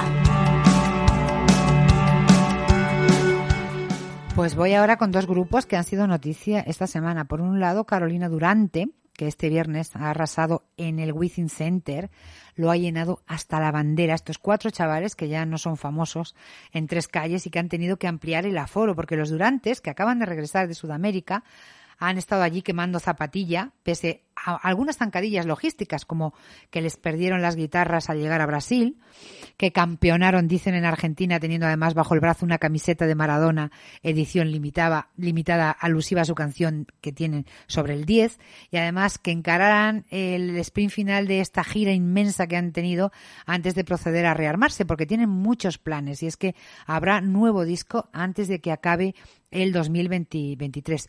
Ya sabéis que a Carolina Durante le ha tocado nadar a contracorriente desde que un día, al salir de un bolo de Belaco y Perro, pues decidieron montar esta banda. Lo hicieron, se dividieron los roles del grupo y al día siguiente se fueron a comprar los instrumentos, se compraron su guitarra, el bajo, la batería, todo eso en un contexto en que el urbano y lo latino comenzaba entonces a adueñarse de las listas de éxitos y a convertirse en una banda sonora global de la que no se puede huir desde el momento en que pones el pie en la calle. Pues puede que esa decisión a la hora de afrontar su propio destino como banda y al mismo tiempo la capacidad del grupo para, para mantener intacta la ilusión del primer día hayan sido los factores diferenciales que han hecho de Carolina la banda más importante importante de su generación y responsables en buena medida de un resurgimiento del rock y del pop de guitarras. Carolina Durante es un supergrupo, el único del mundo que no está formado por ilustres componentes de otras formaciones relevantes. La banda no se extendería sin la voz carismática de Diego, sin su capacidad para tocar la fibra con unas letras a medio camino de la desazón, desazón existencial y de la humorada, pero desde luego el grupo tampoco existiría como tal sin el espíritu punk pop de Mario a la guitarra, la contundente sobriedad de Martín al bajo o el talentazo y la excentricidad de Juan aporreando los parches. Todos y cada uno de los cuatro elementos que conforman el grupo resultan esenciales a la hora de conformar lo que es el sonido de Carolina Durante con su singular personalidad. Así que este concierto en el Wizzing, que han denominado el concierto de sus vidas, les ha marcado sin duda, aunque ya hemos dicho que hay otros que les han marcado y han contado cómo, cómo se divirtieron cuando perdieron la, la, las, las, guitarras en Lotan. Vamos a escuchar este tema, si nos importa, de, de Carolina Durante que se llama No tan jóvenes y, y les vamos a dar la enhorabuena por este enorme éxito en el Wizzing Center de Madrid.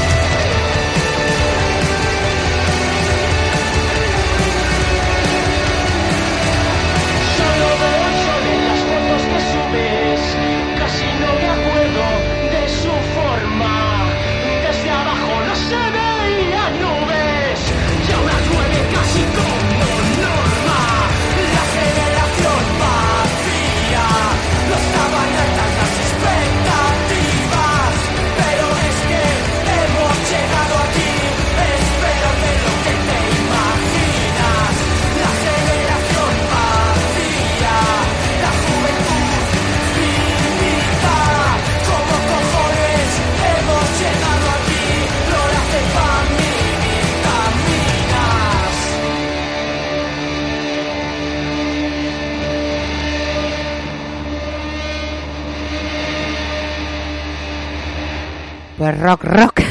El otro grupo que ha dado también mucho que hablar ha sido Niña Polaca. Las redes sociales se llenaron de reacciones al último vídeo promocional del turismo en la Comunidad de Madrid con motivo de la Feria Internacional de Fitur.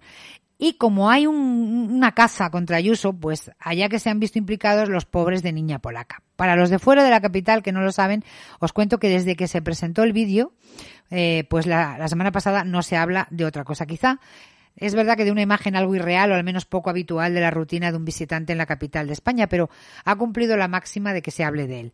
Aunque a su favor hay que decir que es un vídeo para captar el turismo de élite, no para captarte ni a ti ni a mí, que no vamos a ir, por supuesto, ni a campos de golf ni a otro sitio de cosas. Dicho lo cual, el caso es que más allá de diferencias de opiniones sobre la idoneidad del enfoque de la campaña, pues se ha producido algo bastante desagradable en las redes que tiene que ver con la integridad de los artistas que se han prestado a trabajar en el proyecto, como Niña Polaca o Mario Vaquerizo. Eh, el marido de Alaska, pues, eh, interpreta a un camarero, que es como un cicerón, que ha, sido atacado sin piedad por tierra, mar y aire, o sea, por Instagram, por Twitter y por Facebook, por internautas que no han podido soportar verle prestando su imagen para colaborar con el gobierno de Ayuso. Le han llamado rancio, casposo, facha, parásito, pepero, chupiguay, yo qué sé, una cantidad de cosas terroríficas. Va- Vaquerizo quizá sabía ya que esto podía ocurrir porque ahora tiene claro que no va a hacer ninguna declaración. Dice que para no alimentar un bucle absurdo, por haber hecho algo por mi ciudad, cosa de la que estoy orgulloso, no voy a hablar. Esto es lo que ha dicho él. Pero a quienes ha pillado por sorpresa la polémica, sin duda ha sido a, a Niña Polaca. Niña Polaca es una de las bandas de indie madrileño con mayor proyección en la actualidad. Y ellos llegaron a un acuerdo con Turismo para la utilización de una de sus canciones en el vídeo. La canción se llama Madrid sin ti y han tenido una, una respuesta bastante virulenta por parte de fans eh, de, de la escena que los acusan de traidores, de vendidos y de otras lindezas. Tal ha sido el nivel de agresividad de sus detractores que se han visto obligados a emitir un comunicado de respuesta. Decían más o menos, bueno, bueno, bueno, pues venimos a hablar del vídeo. El otro día nos levantamos y flipamos con la reacción al vídeo de turismo de la CAN. Recalcó, vídeo de turismo de la CAN. La sincro fue aceptada por nuestra parte si bien no vimos el vídeo hasta que se publicó. Entendemos perfectamente que pueda gustar mucho, poco o nada. Sin embargo, no podemos entender las reacciones en plan colaboracionista, fachas, alguna ratilla de Twitter profundo que nos ha llamado hasta canallitas con tragaderas y sin principios. Y a continuación el comunicado explica por qué decidieron sumarse a la campaña. Dice, somos de aquí, de Madrid, algunos de sangre, otros adoptados, y cuando nos propusieron hacer la banda sonora de un vídeo para promocionar Madrid, pues ¿qué os vamos a decir? Nos hizo ilusión. Los vídeos de turismo no tienen contenido político y como madrileños nos pareció bien participar en algo que a nuestro entender es inocuo y que venía a dar a conocer una ciudad que queremos mucho y que nos ha dado más.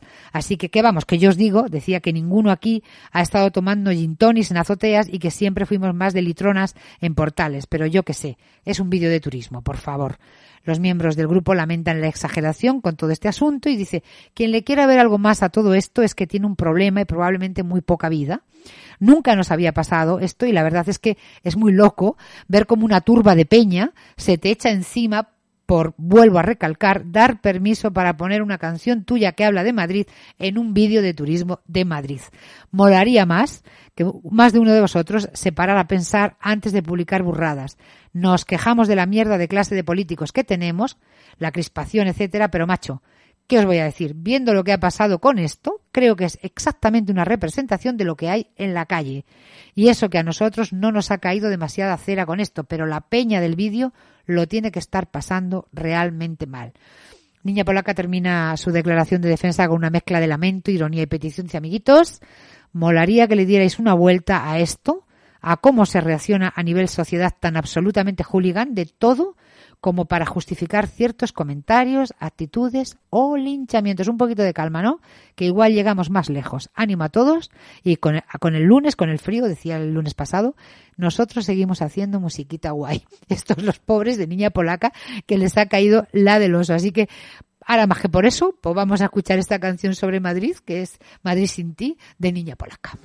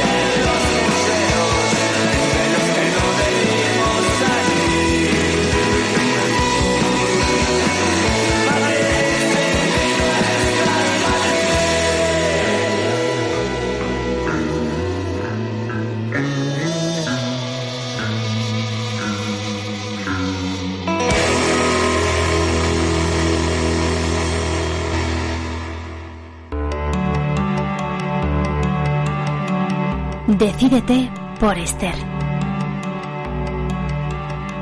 Un programa presentado por Esther Pedraza.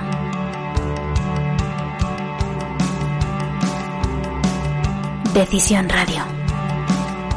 Siempre nos dejamos eh, lo mejor para el final para que vayamos toda la semana eh, relamiéndonos de- del gusto, porque entramos en el mundo de más que felicidad en la sección de Pedro Amador con esta música que nos indica que estamos ya en el camino de la felicidad.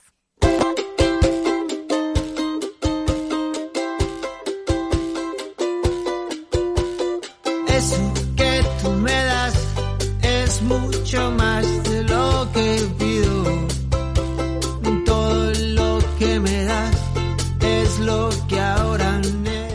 Hacemos de la mano de Pedro Amador, ingeniero informático y executive MBA por ESADE, conferencista pionero en comunicación y crecimiento personal y profesional, tiene varias décadas de experiencia a sus espaldas, es CEO y fundador de Happiness Play, profesor asociado de Pan American Business School y ha sido nominado en los Premios Mundiales de la Felicidad que organiza la ONU.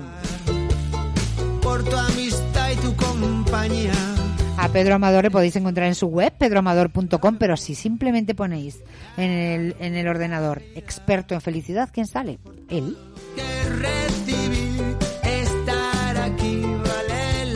Buenas tardes, Pedro. Buenas tardes, cariño. ¿Estás feliz? Como nuevo cliente de Western Union, puedes disfrutar de una tarifa de envío de 0 dólares en tu primera transferencia internacional de dinero en línea. Envía dinero a los tuyos en casa de manera rápida, fácil y conveniente. Visita westernunion.com o descarga nuestra app hoy mismo y tu primera tarifa de envío corre por nuestra cuenta. Aplican ganancias por cambio de moneda. No disponible para tarjetas de crédito y envíos a Cuba. Servicios proporcionados por Western Union Financial Services Inc. NMLS 906983 o Western Union International Services LLS NMLS 906985. Muy buenas tardes, Esther. Otro domingo más. Estamos ya en la cuesta de enero pasando ya, o sea, muy bien, o sea, alegría, felicidad. Hemos llegado hasta aquí. Hemos llegado hasta aquí bien. Hemos llegado hasta aquí y yo te voy a ser honesto, Esther. Yo voy a hacer lo contrario que hay que hacer. Yo voy a ser populista. Voy a hablar de lo que la gente quiere escuchar, que es felicidad, buena onda y estar bien. Bien. Muy bien, muy bien, pues vamos a hablar de eso, de felicidad, de buena onda, de estar bien, que es lo que muchas veces, porque hay tanto, tanto conflicto, ¿verdad? Por todas partes, sobre todo en la radio, que cuando entramos en un, en un lugar como este, mm, nos tranquilizamos y da gusto. Y ya dije yo el otro día que la bondad eh, y la empatía es algo que hace muy bien al cerebro, o sea que tú nos ayudas mucho porque para que la gente la gente está feliz cuando la gente hace bien porque si hace mal bueno hay algunos malos que pueden estar muy felices haciendo maldades pero me creo yo que no no Pedro No sé, Esther, si te soy honesto, la felicidad es una cosa muy amplia. Hay gente que es feliz, que está enferma y es feliz haciendo cosas que son insanas. Hay que entender que hay muchos casos, pero vamos a pensar que la mayoría de la población, para empezar, siempre es feliz escuchándote Decídete por Esther, que nos acompaña los, los fines de semana. Así que sigamos re- respetando estos tiempos y eh, ayudando a la gente a tener pensamiento crítico. Y honestamente, Esther, yo lo veo, lo veo desde fuera. O sea, estoy ahora en Dublín y escucho toda la rauda de noticias, el, el- el- el- maremoto de noticias que vengo de escuchando el mundo latino. Me gusta escuchar también Latinoamérica y España. Y la verdad es que es estresante, ¿eh? es estresante todo lo que se oye, de verdad, la forma que se genera ruido. Hoy te traía una que he visto Ay, en ay, LinkedIn ay. que me ha hecho gracia. Dime, a ver, ¿cuál me traes? Hoy traigo una que a ver si la podemos escuchar para que veamos sobre todo, más que la noticia en sí, que lo que me, interesa es, reflexionar, es lo que se genera a partir de una historia. Y quiero que lo podamos escuchar para que podamos debatir, porque preparemos a nuestros oyentes de verdad a, dar- a- dejar de darle importancia a tanta tontería y, a pensar más con la cabeza en nuestro día a día y pudiendo ser un poquito más felices ahora que viene un nuevo año. Pues partimos, partimos entonces de esto que escuchaste y a partir de ahí vamos hablando. Vamos a escuchar. Nos han vendido la moto, pero bien. Desde siempre nos han vendido que tenemos que trabajar 8 horas, dormir 8 horas y descansar o tener ocio durante otras 8 horas. Pero ¿en qué momento nos ha parecido bien trabajar 8 horas cuando dentro de esas 8 horas no está integrado el tiempo que perdemos yendo al trabajo? ¿Por qué seguimos con un sistema laboral implantado en la revolución industrial? ¿No estamos en 2022? Porque sí, es cierto que tenemos muchos más derechos laborales que antes. Pero la jornada laboral de 8 horas sigue estando instaurada de la misma manera. 8 horas de trabajo, seguro. ¿Y la hora y media en el metro si estás viviendo en una ciudad grande? Si tienes que moverte con tu coche para llegar a ese sitio? Incluso muchas veces no te pagan la gasolina. ¿Por qué el tiempo que inviertes en tu trabajo tiene que ser descontado de tu tiempo de ocio? 8 horas de trabajo debería ser el tiempo que cubre todo ese trabajo, es decir, ir y volver del trabajo. Final te están pagando 8 horas, pero tú trabajas 11. Realmente la regla al final del día serían 6 horas durmiendo, 4 de ocio y el resto para trabajo o lo que tiene que ver con el trabajo. Y luego se quejan de que si los jóvenes somos la generación de cristal, que no queremos tener hijos, no sé qué. Solo queremos tener unas condiciones dignas y no pasar por lo que pasaron nuestros padres. Vale, son la generación de cristal, solo quieren una, una, una vida digna y no pasar por lo que pasaron sus padres, la gente joven. A ver, reflexiones de esto, Pedro Amador. Esta gente no es feliz, para empezar. Pero cuéntame, cuéntame. No, aquí este, lo importante este tío es un corto sacado de internet y lo interesante es, a mí, insisto, voy a, me interesa reflexionar sobre lo que se hace, ¿no? A ver, entendamos que esto es una persona cualquiera que da una opinión, evidentemente, puede tener un día malo, un día bueno, da igual, ¿vale? Pero esto lo agarran y lo ponen en internet, ¿vale? Y de ahí, Esther, la que da para hablar, porque si esto fuera algo de un ministro, fuera de un político, o sea, o de un director de una empresa, pues de- debatiríamos, ¿vale? Pero aquí lo que es interesante es cómo, cómo, ¿vale? Cómo se utiliza la gente para llevar todo a su terreno y sacar cosas de contexto. Yo creo que que empezar matizando. Esto es una chica que está grabando una tontería en un momento. Pues, hoy, como todo el mundo se le escucha en redes sociales, pues le damos, este, te lo juro, le damos a veces, eh, escuchamos cosas que, que en vez de ser interesantes, como pueden ser los chismorreos de Shakira y Piqué, que son virales, Sí, sí. pues a veces se le da, se hace viral cosas como esta, ¿no? Yo creo que hay que sacar reflexiones interesantes. Primera, primer punto. Eso es lo que más me gusta de ti, que, que- que eres capaz de sacar petróleo hasta, hasta de una de una huerta de secano.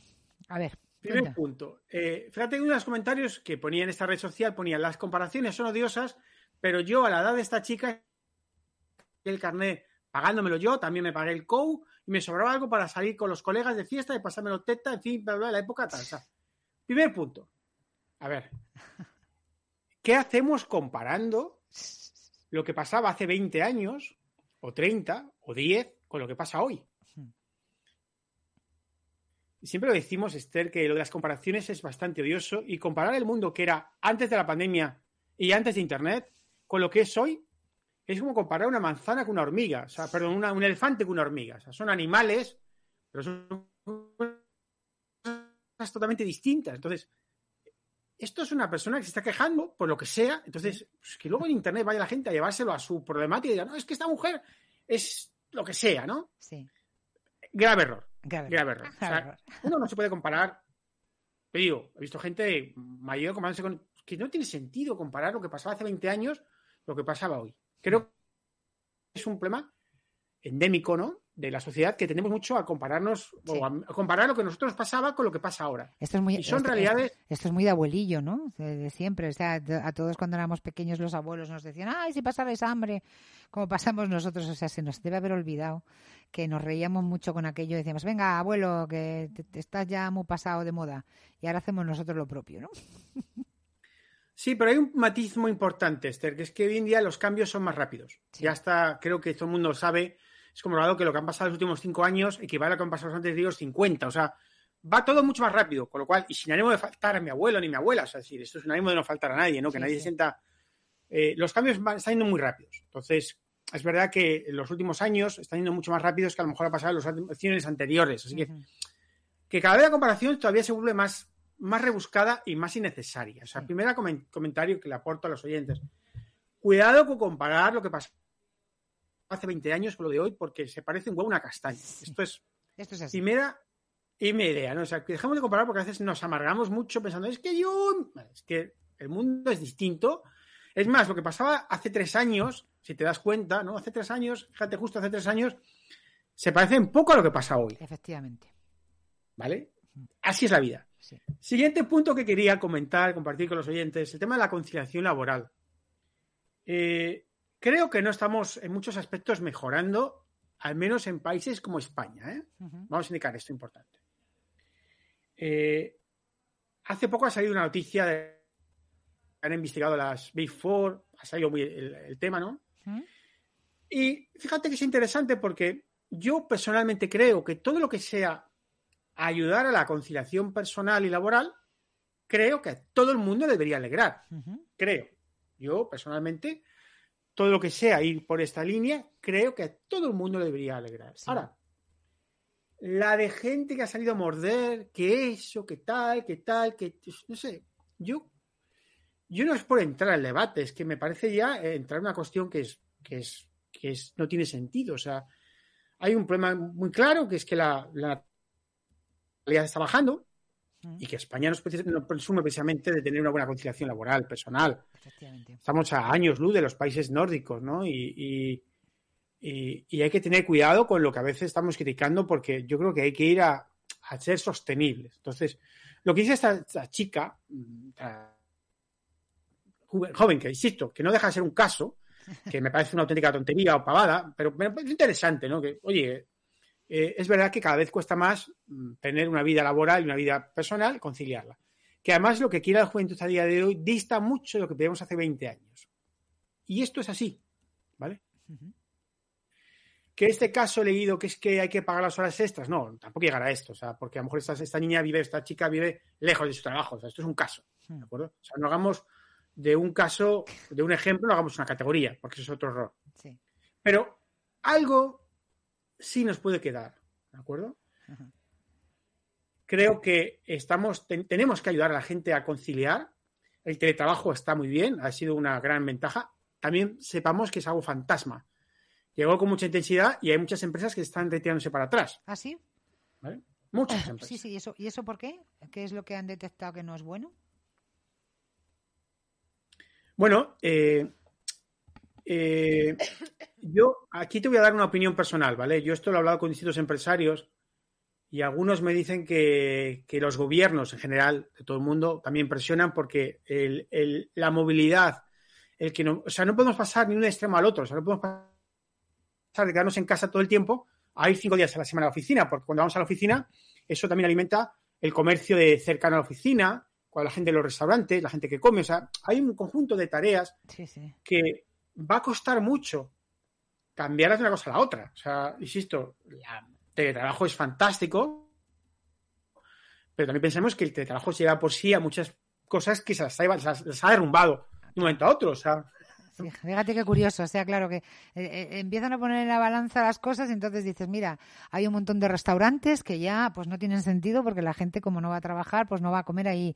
Hay un montón de tiendas de no sé, fíjate qué curioso y, y- y eso acarrea problemas eh, estructurales dentro de, de los empleos, ¿no? Fíjate tú, claro, fíjate. a ver, insisto, el tema no es tanto el problema, sino el cambio tan, tan raudo, o sea, tan, tan brutal que hubo, y todavía creo que nos pueden venir más cosas, así cambios extraordinarios y rápidos. Cada vez vamos a, a, a modelar más a estos cambios de incertidumbre tan, tan, tan, tan rápidos, pero esta es la reflexión, o sea, date cuenta. Y te digo, te hablo de funcionarios públicos que me han dicho, oye, mira, está muy bien, pero el Estado ha dicho que no podemos teletrabajar al 100% porque entonces mataríamos muchos negocios. ¿vale? Sí, sí, sí. Entonces, ahí te dejo el punto. O sea, no es un tema, ya no es un tema de, de entrar a debatir si está bien o está mal, sino que es que es verdad que es que nos quitamos media economía y es un problema, ¿no? Entonces, tendamos a ello, sí, pero poco a poco, ¿no?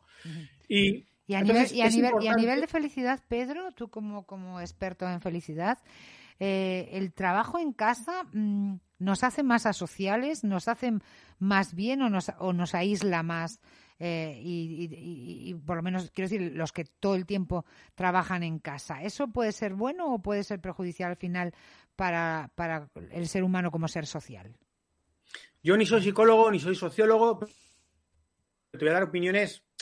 Es que se lee de todo. Se lee lo que es muy bueno, lo que es muy malo. A ver, tiene ventajas e inconvenientes. Ventajas e inconvenientes. Yo llevo trabajando ocho años. O sea, para mí esto no es una novedad. Yo llevo trabajando ocho años y presencialmente a lo mejor hago tres semanas al año en Uruguay. Sí. Dicho esto, para mí no ha sido una novedad. Para mucha gente, o sea, ya no es tanto el teletrabajo, sino como el, el forzarles de repente a, va, teletrabajar.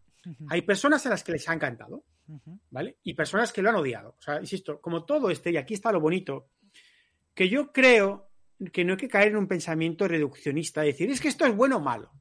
No, a ver, hay de todo. Hay gente a la que le va muy bien, que le ayuda a conciliar con su familia, le ayuda a conciliar con sus hijos, le ayuda a hacer más cosas, le ayuda a tener a ahorrarse desplazamientos, y hay gente a la que no le va bien, por los motivos que sean, ¿vale? Entonces, yo creo que la- lo que los oyentes tienen que entender, tienen que entender es que no es un blanco o negro, es pensar en qué momentos puede ayudarnos o no. O sea, en general, creo que hay muchas ventajas, en general, ¿vale? En general. Nos ayuda a ahorrar mucha gente, muchos transportes, está ayudando a poblar. A sí, repoblar, pueblos, claro, regiones. claro que la gente se va, lo bueno que tiene que, que puede trabajar desde cualquier lugar y si, y si les dan la posibilidad de poder hacerlo desde sitios que están en este momento muy vacíos de gente y que son mucho más baratos de tener una casa y tal, pues a lo mejor efectivamente hay gente que opta por eso y, y se repueblan los pueblos, ¿no? Que también viene bien. Y eso nos hace sostenibles. Insisto, yo todo lo que sea alinearse a la sostenibilidad futuro me parece fantástico. Ahora, también tiene cosas malas. O sea, si leemos algo lo que han hecho algunas empresas tecnológicas, te pongo el ejemplo de Twitter o por decirte algo, ¿vale? O el ejemplo de, de Microsoft. Algunas han pasado de, de, de trabajar completo a no teletrabajar. Hmm. Como le ha pasado a Elon Musk, que este es más que discutible lo que está haciendo. Sí, lo, va Entonces- lo terminará pagando. O lo pagaremos todos. Este hombre, este hombre está un poco mal, ¿no? Cada día tiene una Hombre. cosa nueva, pero vamos.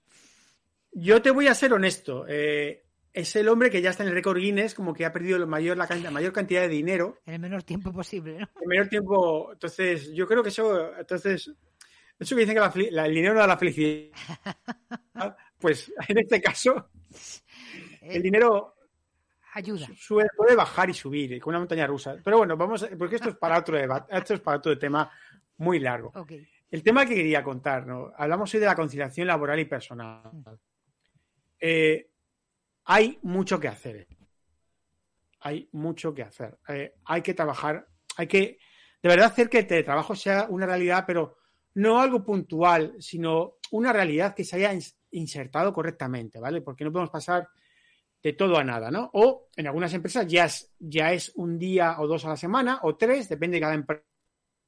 O sea, esto es un mundo y que sea algo normal, ¿vale? Eh, yo he visto empresas las que permiten teletrabajar X días al mes o X días al trimestre y esto es algo maravilloso, fantástico, ¿vale?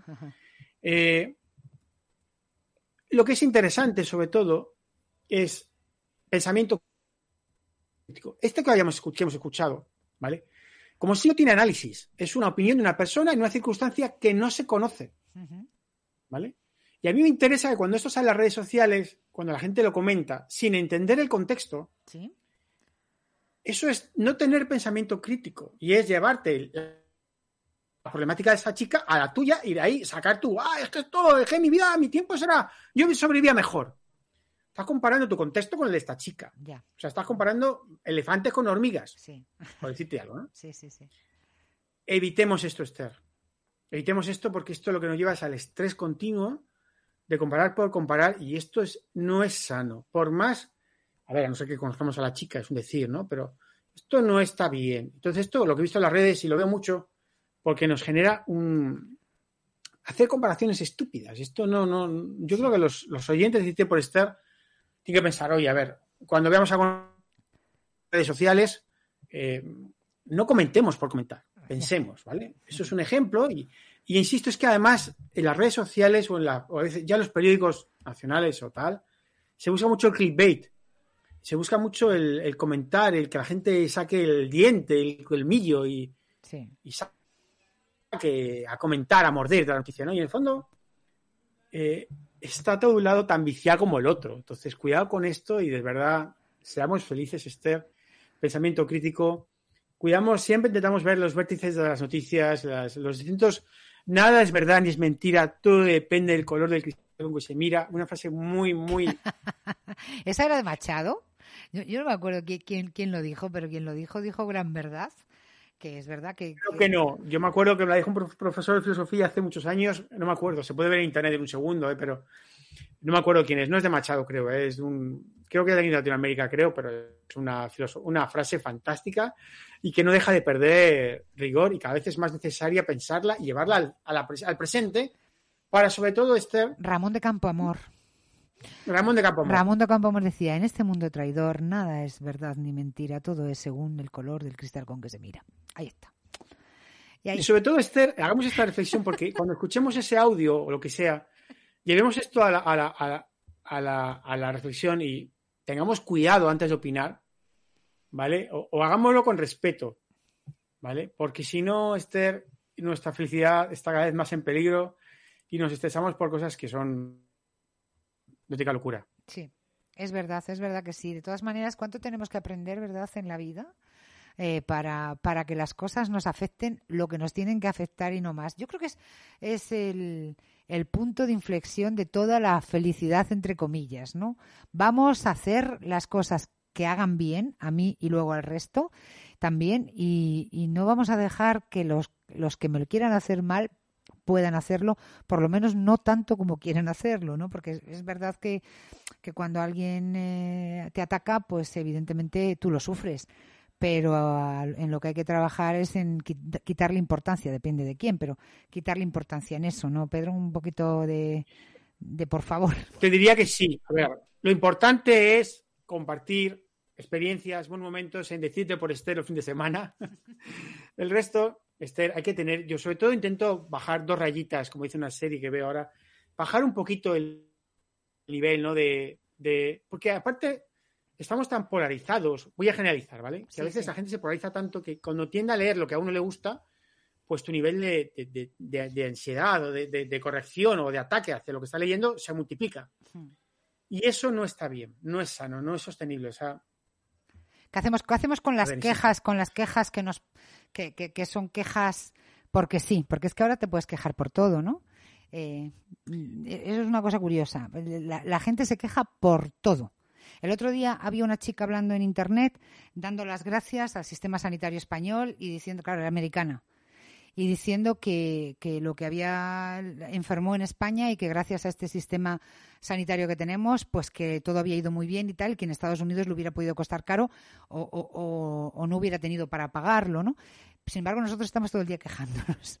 Entonces, yo no sé eh, si también tenemos que tener un, un punto final con las quejas. Eh, si a lo mejor tenemos que, ¿cómo era aquello? No pienses lo que puede hacer tu país por ti, sino tú por tu país. O algo así, ¿no? bueno, aquí este era un punto importante, que diferenciar el de la queja a la queja sin sentido. A ver, quien te dice que la queja es malo está engañándose. O sea, la queja te vas al diccionario y una queja, un reclamo, un reclamo es necesario. O sea, cuando a alguien no le funciona una cosa, se va a una tienda, a un local o a donde sea y se queja. Normal, punto. O sea, esto es, esto es definición de la Real Academia Española. Haces un reclamo por algo que no funciona. O sea, no quejarse sería vivir en la, en la, en la ceguera.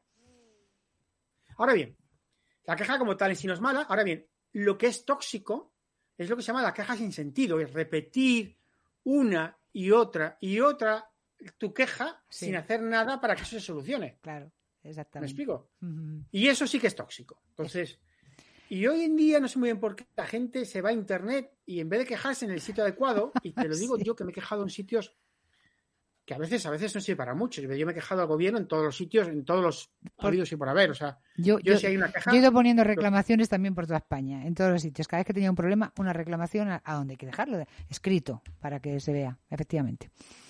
No en el bar. Y a mí ha habido asociaciones de la comunidad, de algunas comunidades, que me han dicho, le felicitamos porque usted como cliente, o sea, como, como usuario es excepcional, o sea, usted ha llegado a la última instancia, aunque a veces no se puede hacer nada. O sea, Sí, vamos sí. también a decir Las cosas que es verdad son. que a veces las cosas no se solucionan. Y yo he llegado a lo constitucional y lo sé muy bien. O sea, esto a veces tiene, cansa, ¿no? Pero, oye, cuando uno se queja y hace por cambiar, bien, chapó. Ahora, y esto es interesante, o sea, no sé muy bien por qué la gente hace terapia en redes sociales y piensa, vomita ahí sus tonterías pensando que con eso consigue algo. Esto, cuidado con esto, de verdad, Esther, esto, esas redes sociales, sin más, sin haber seguido los, pasos correspondientes, es, una terapia que no es la adecuada. Así que mm, llamemos, escuchemos más Decite por Esther, escuchemos más un poquito de pensamiento crítico, vengamos un poco en duda, pongamos un poco en duda, veamos otros puntos de vista y veamos si la caja. A ver, oye, a veces sí tiene sentido, ¿eh? A veces hay quejas muy bien hechas y que llevan a los medios y que están muy bien hechas. O sea, no, no no es malo, ¿eh? Digo que no sea lo primero que queramos hacer, Eso es. ¿vale? Hagamos Insisto. lo que tú dices siempre, con, con- con pensamiento crítico. Pues con felicidad, con felicidad, querido, querido Pedro, muchísimas gracias. Nos vamos hasta el próximo domingo. Hasta entonces, recuerda que tú puedes ser feliz si así lo trabajas, que puedes volver a escuchar el contenido de este programa o de cualquier otro en los podcasts de decisionradio.com y que te deseo yo y también te desea Pedro una semana llena de buenos momentos. Pedro, gracias, corazón. Un beso grande. Pues fuerte abrazo y hasta febrero. Hasta febrero. Y tú elige, pero elige siempre lo que te haga más feliz, que dice nuestro experto en felicidad, Pedro Amador. Hasta el sábado que viene con este tema maravilloso de Indizara que se llama Beautiful Tango. ¿Bailamos? How sweet it can be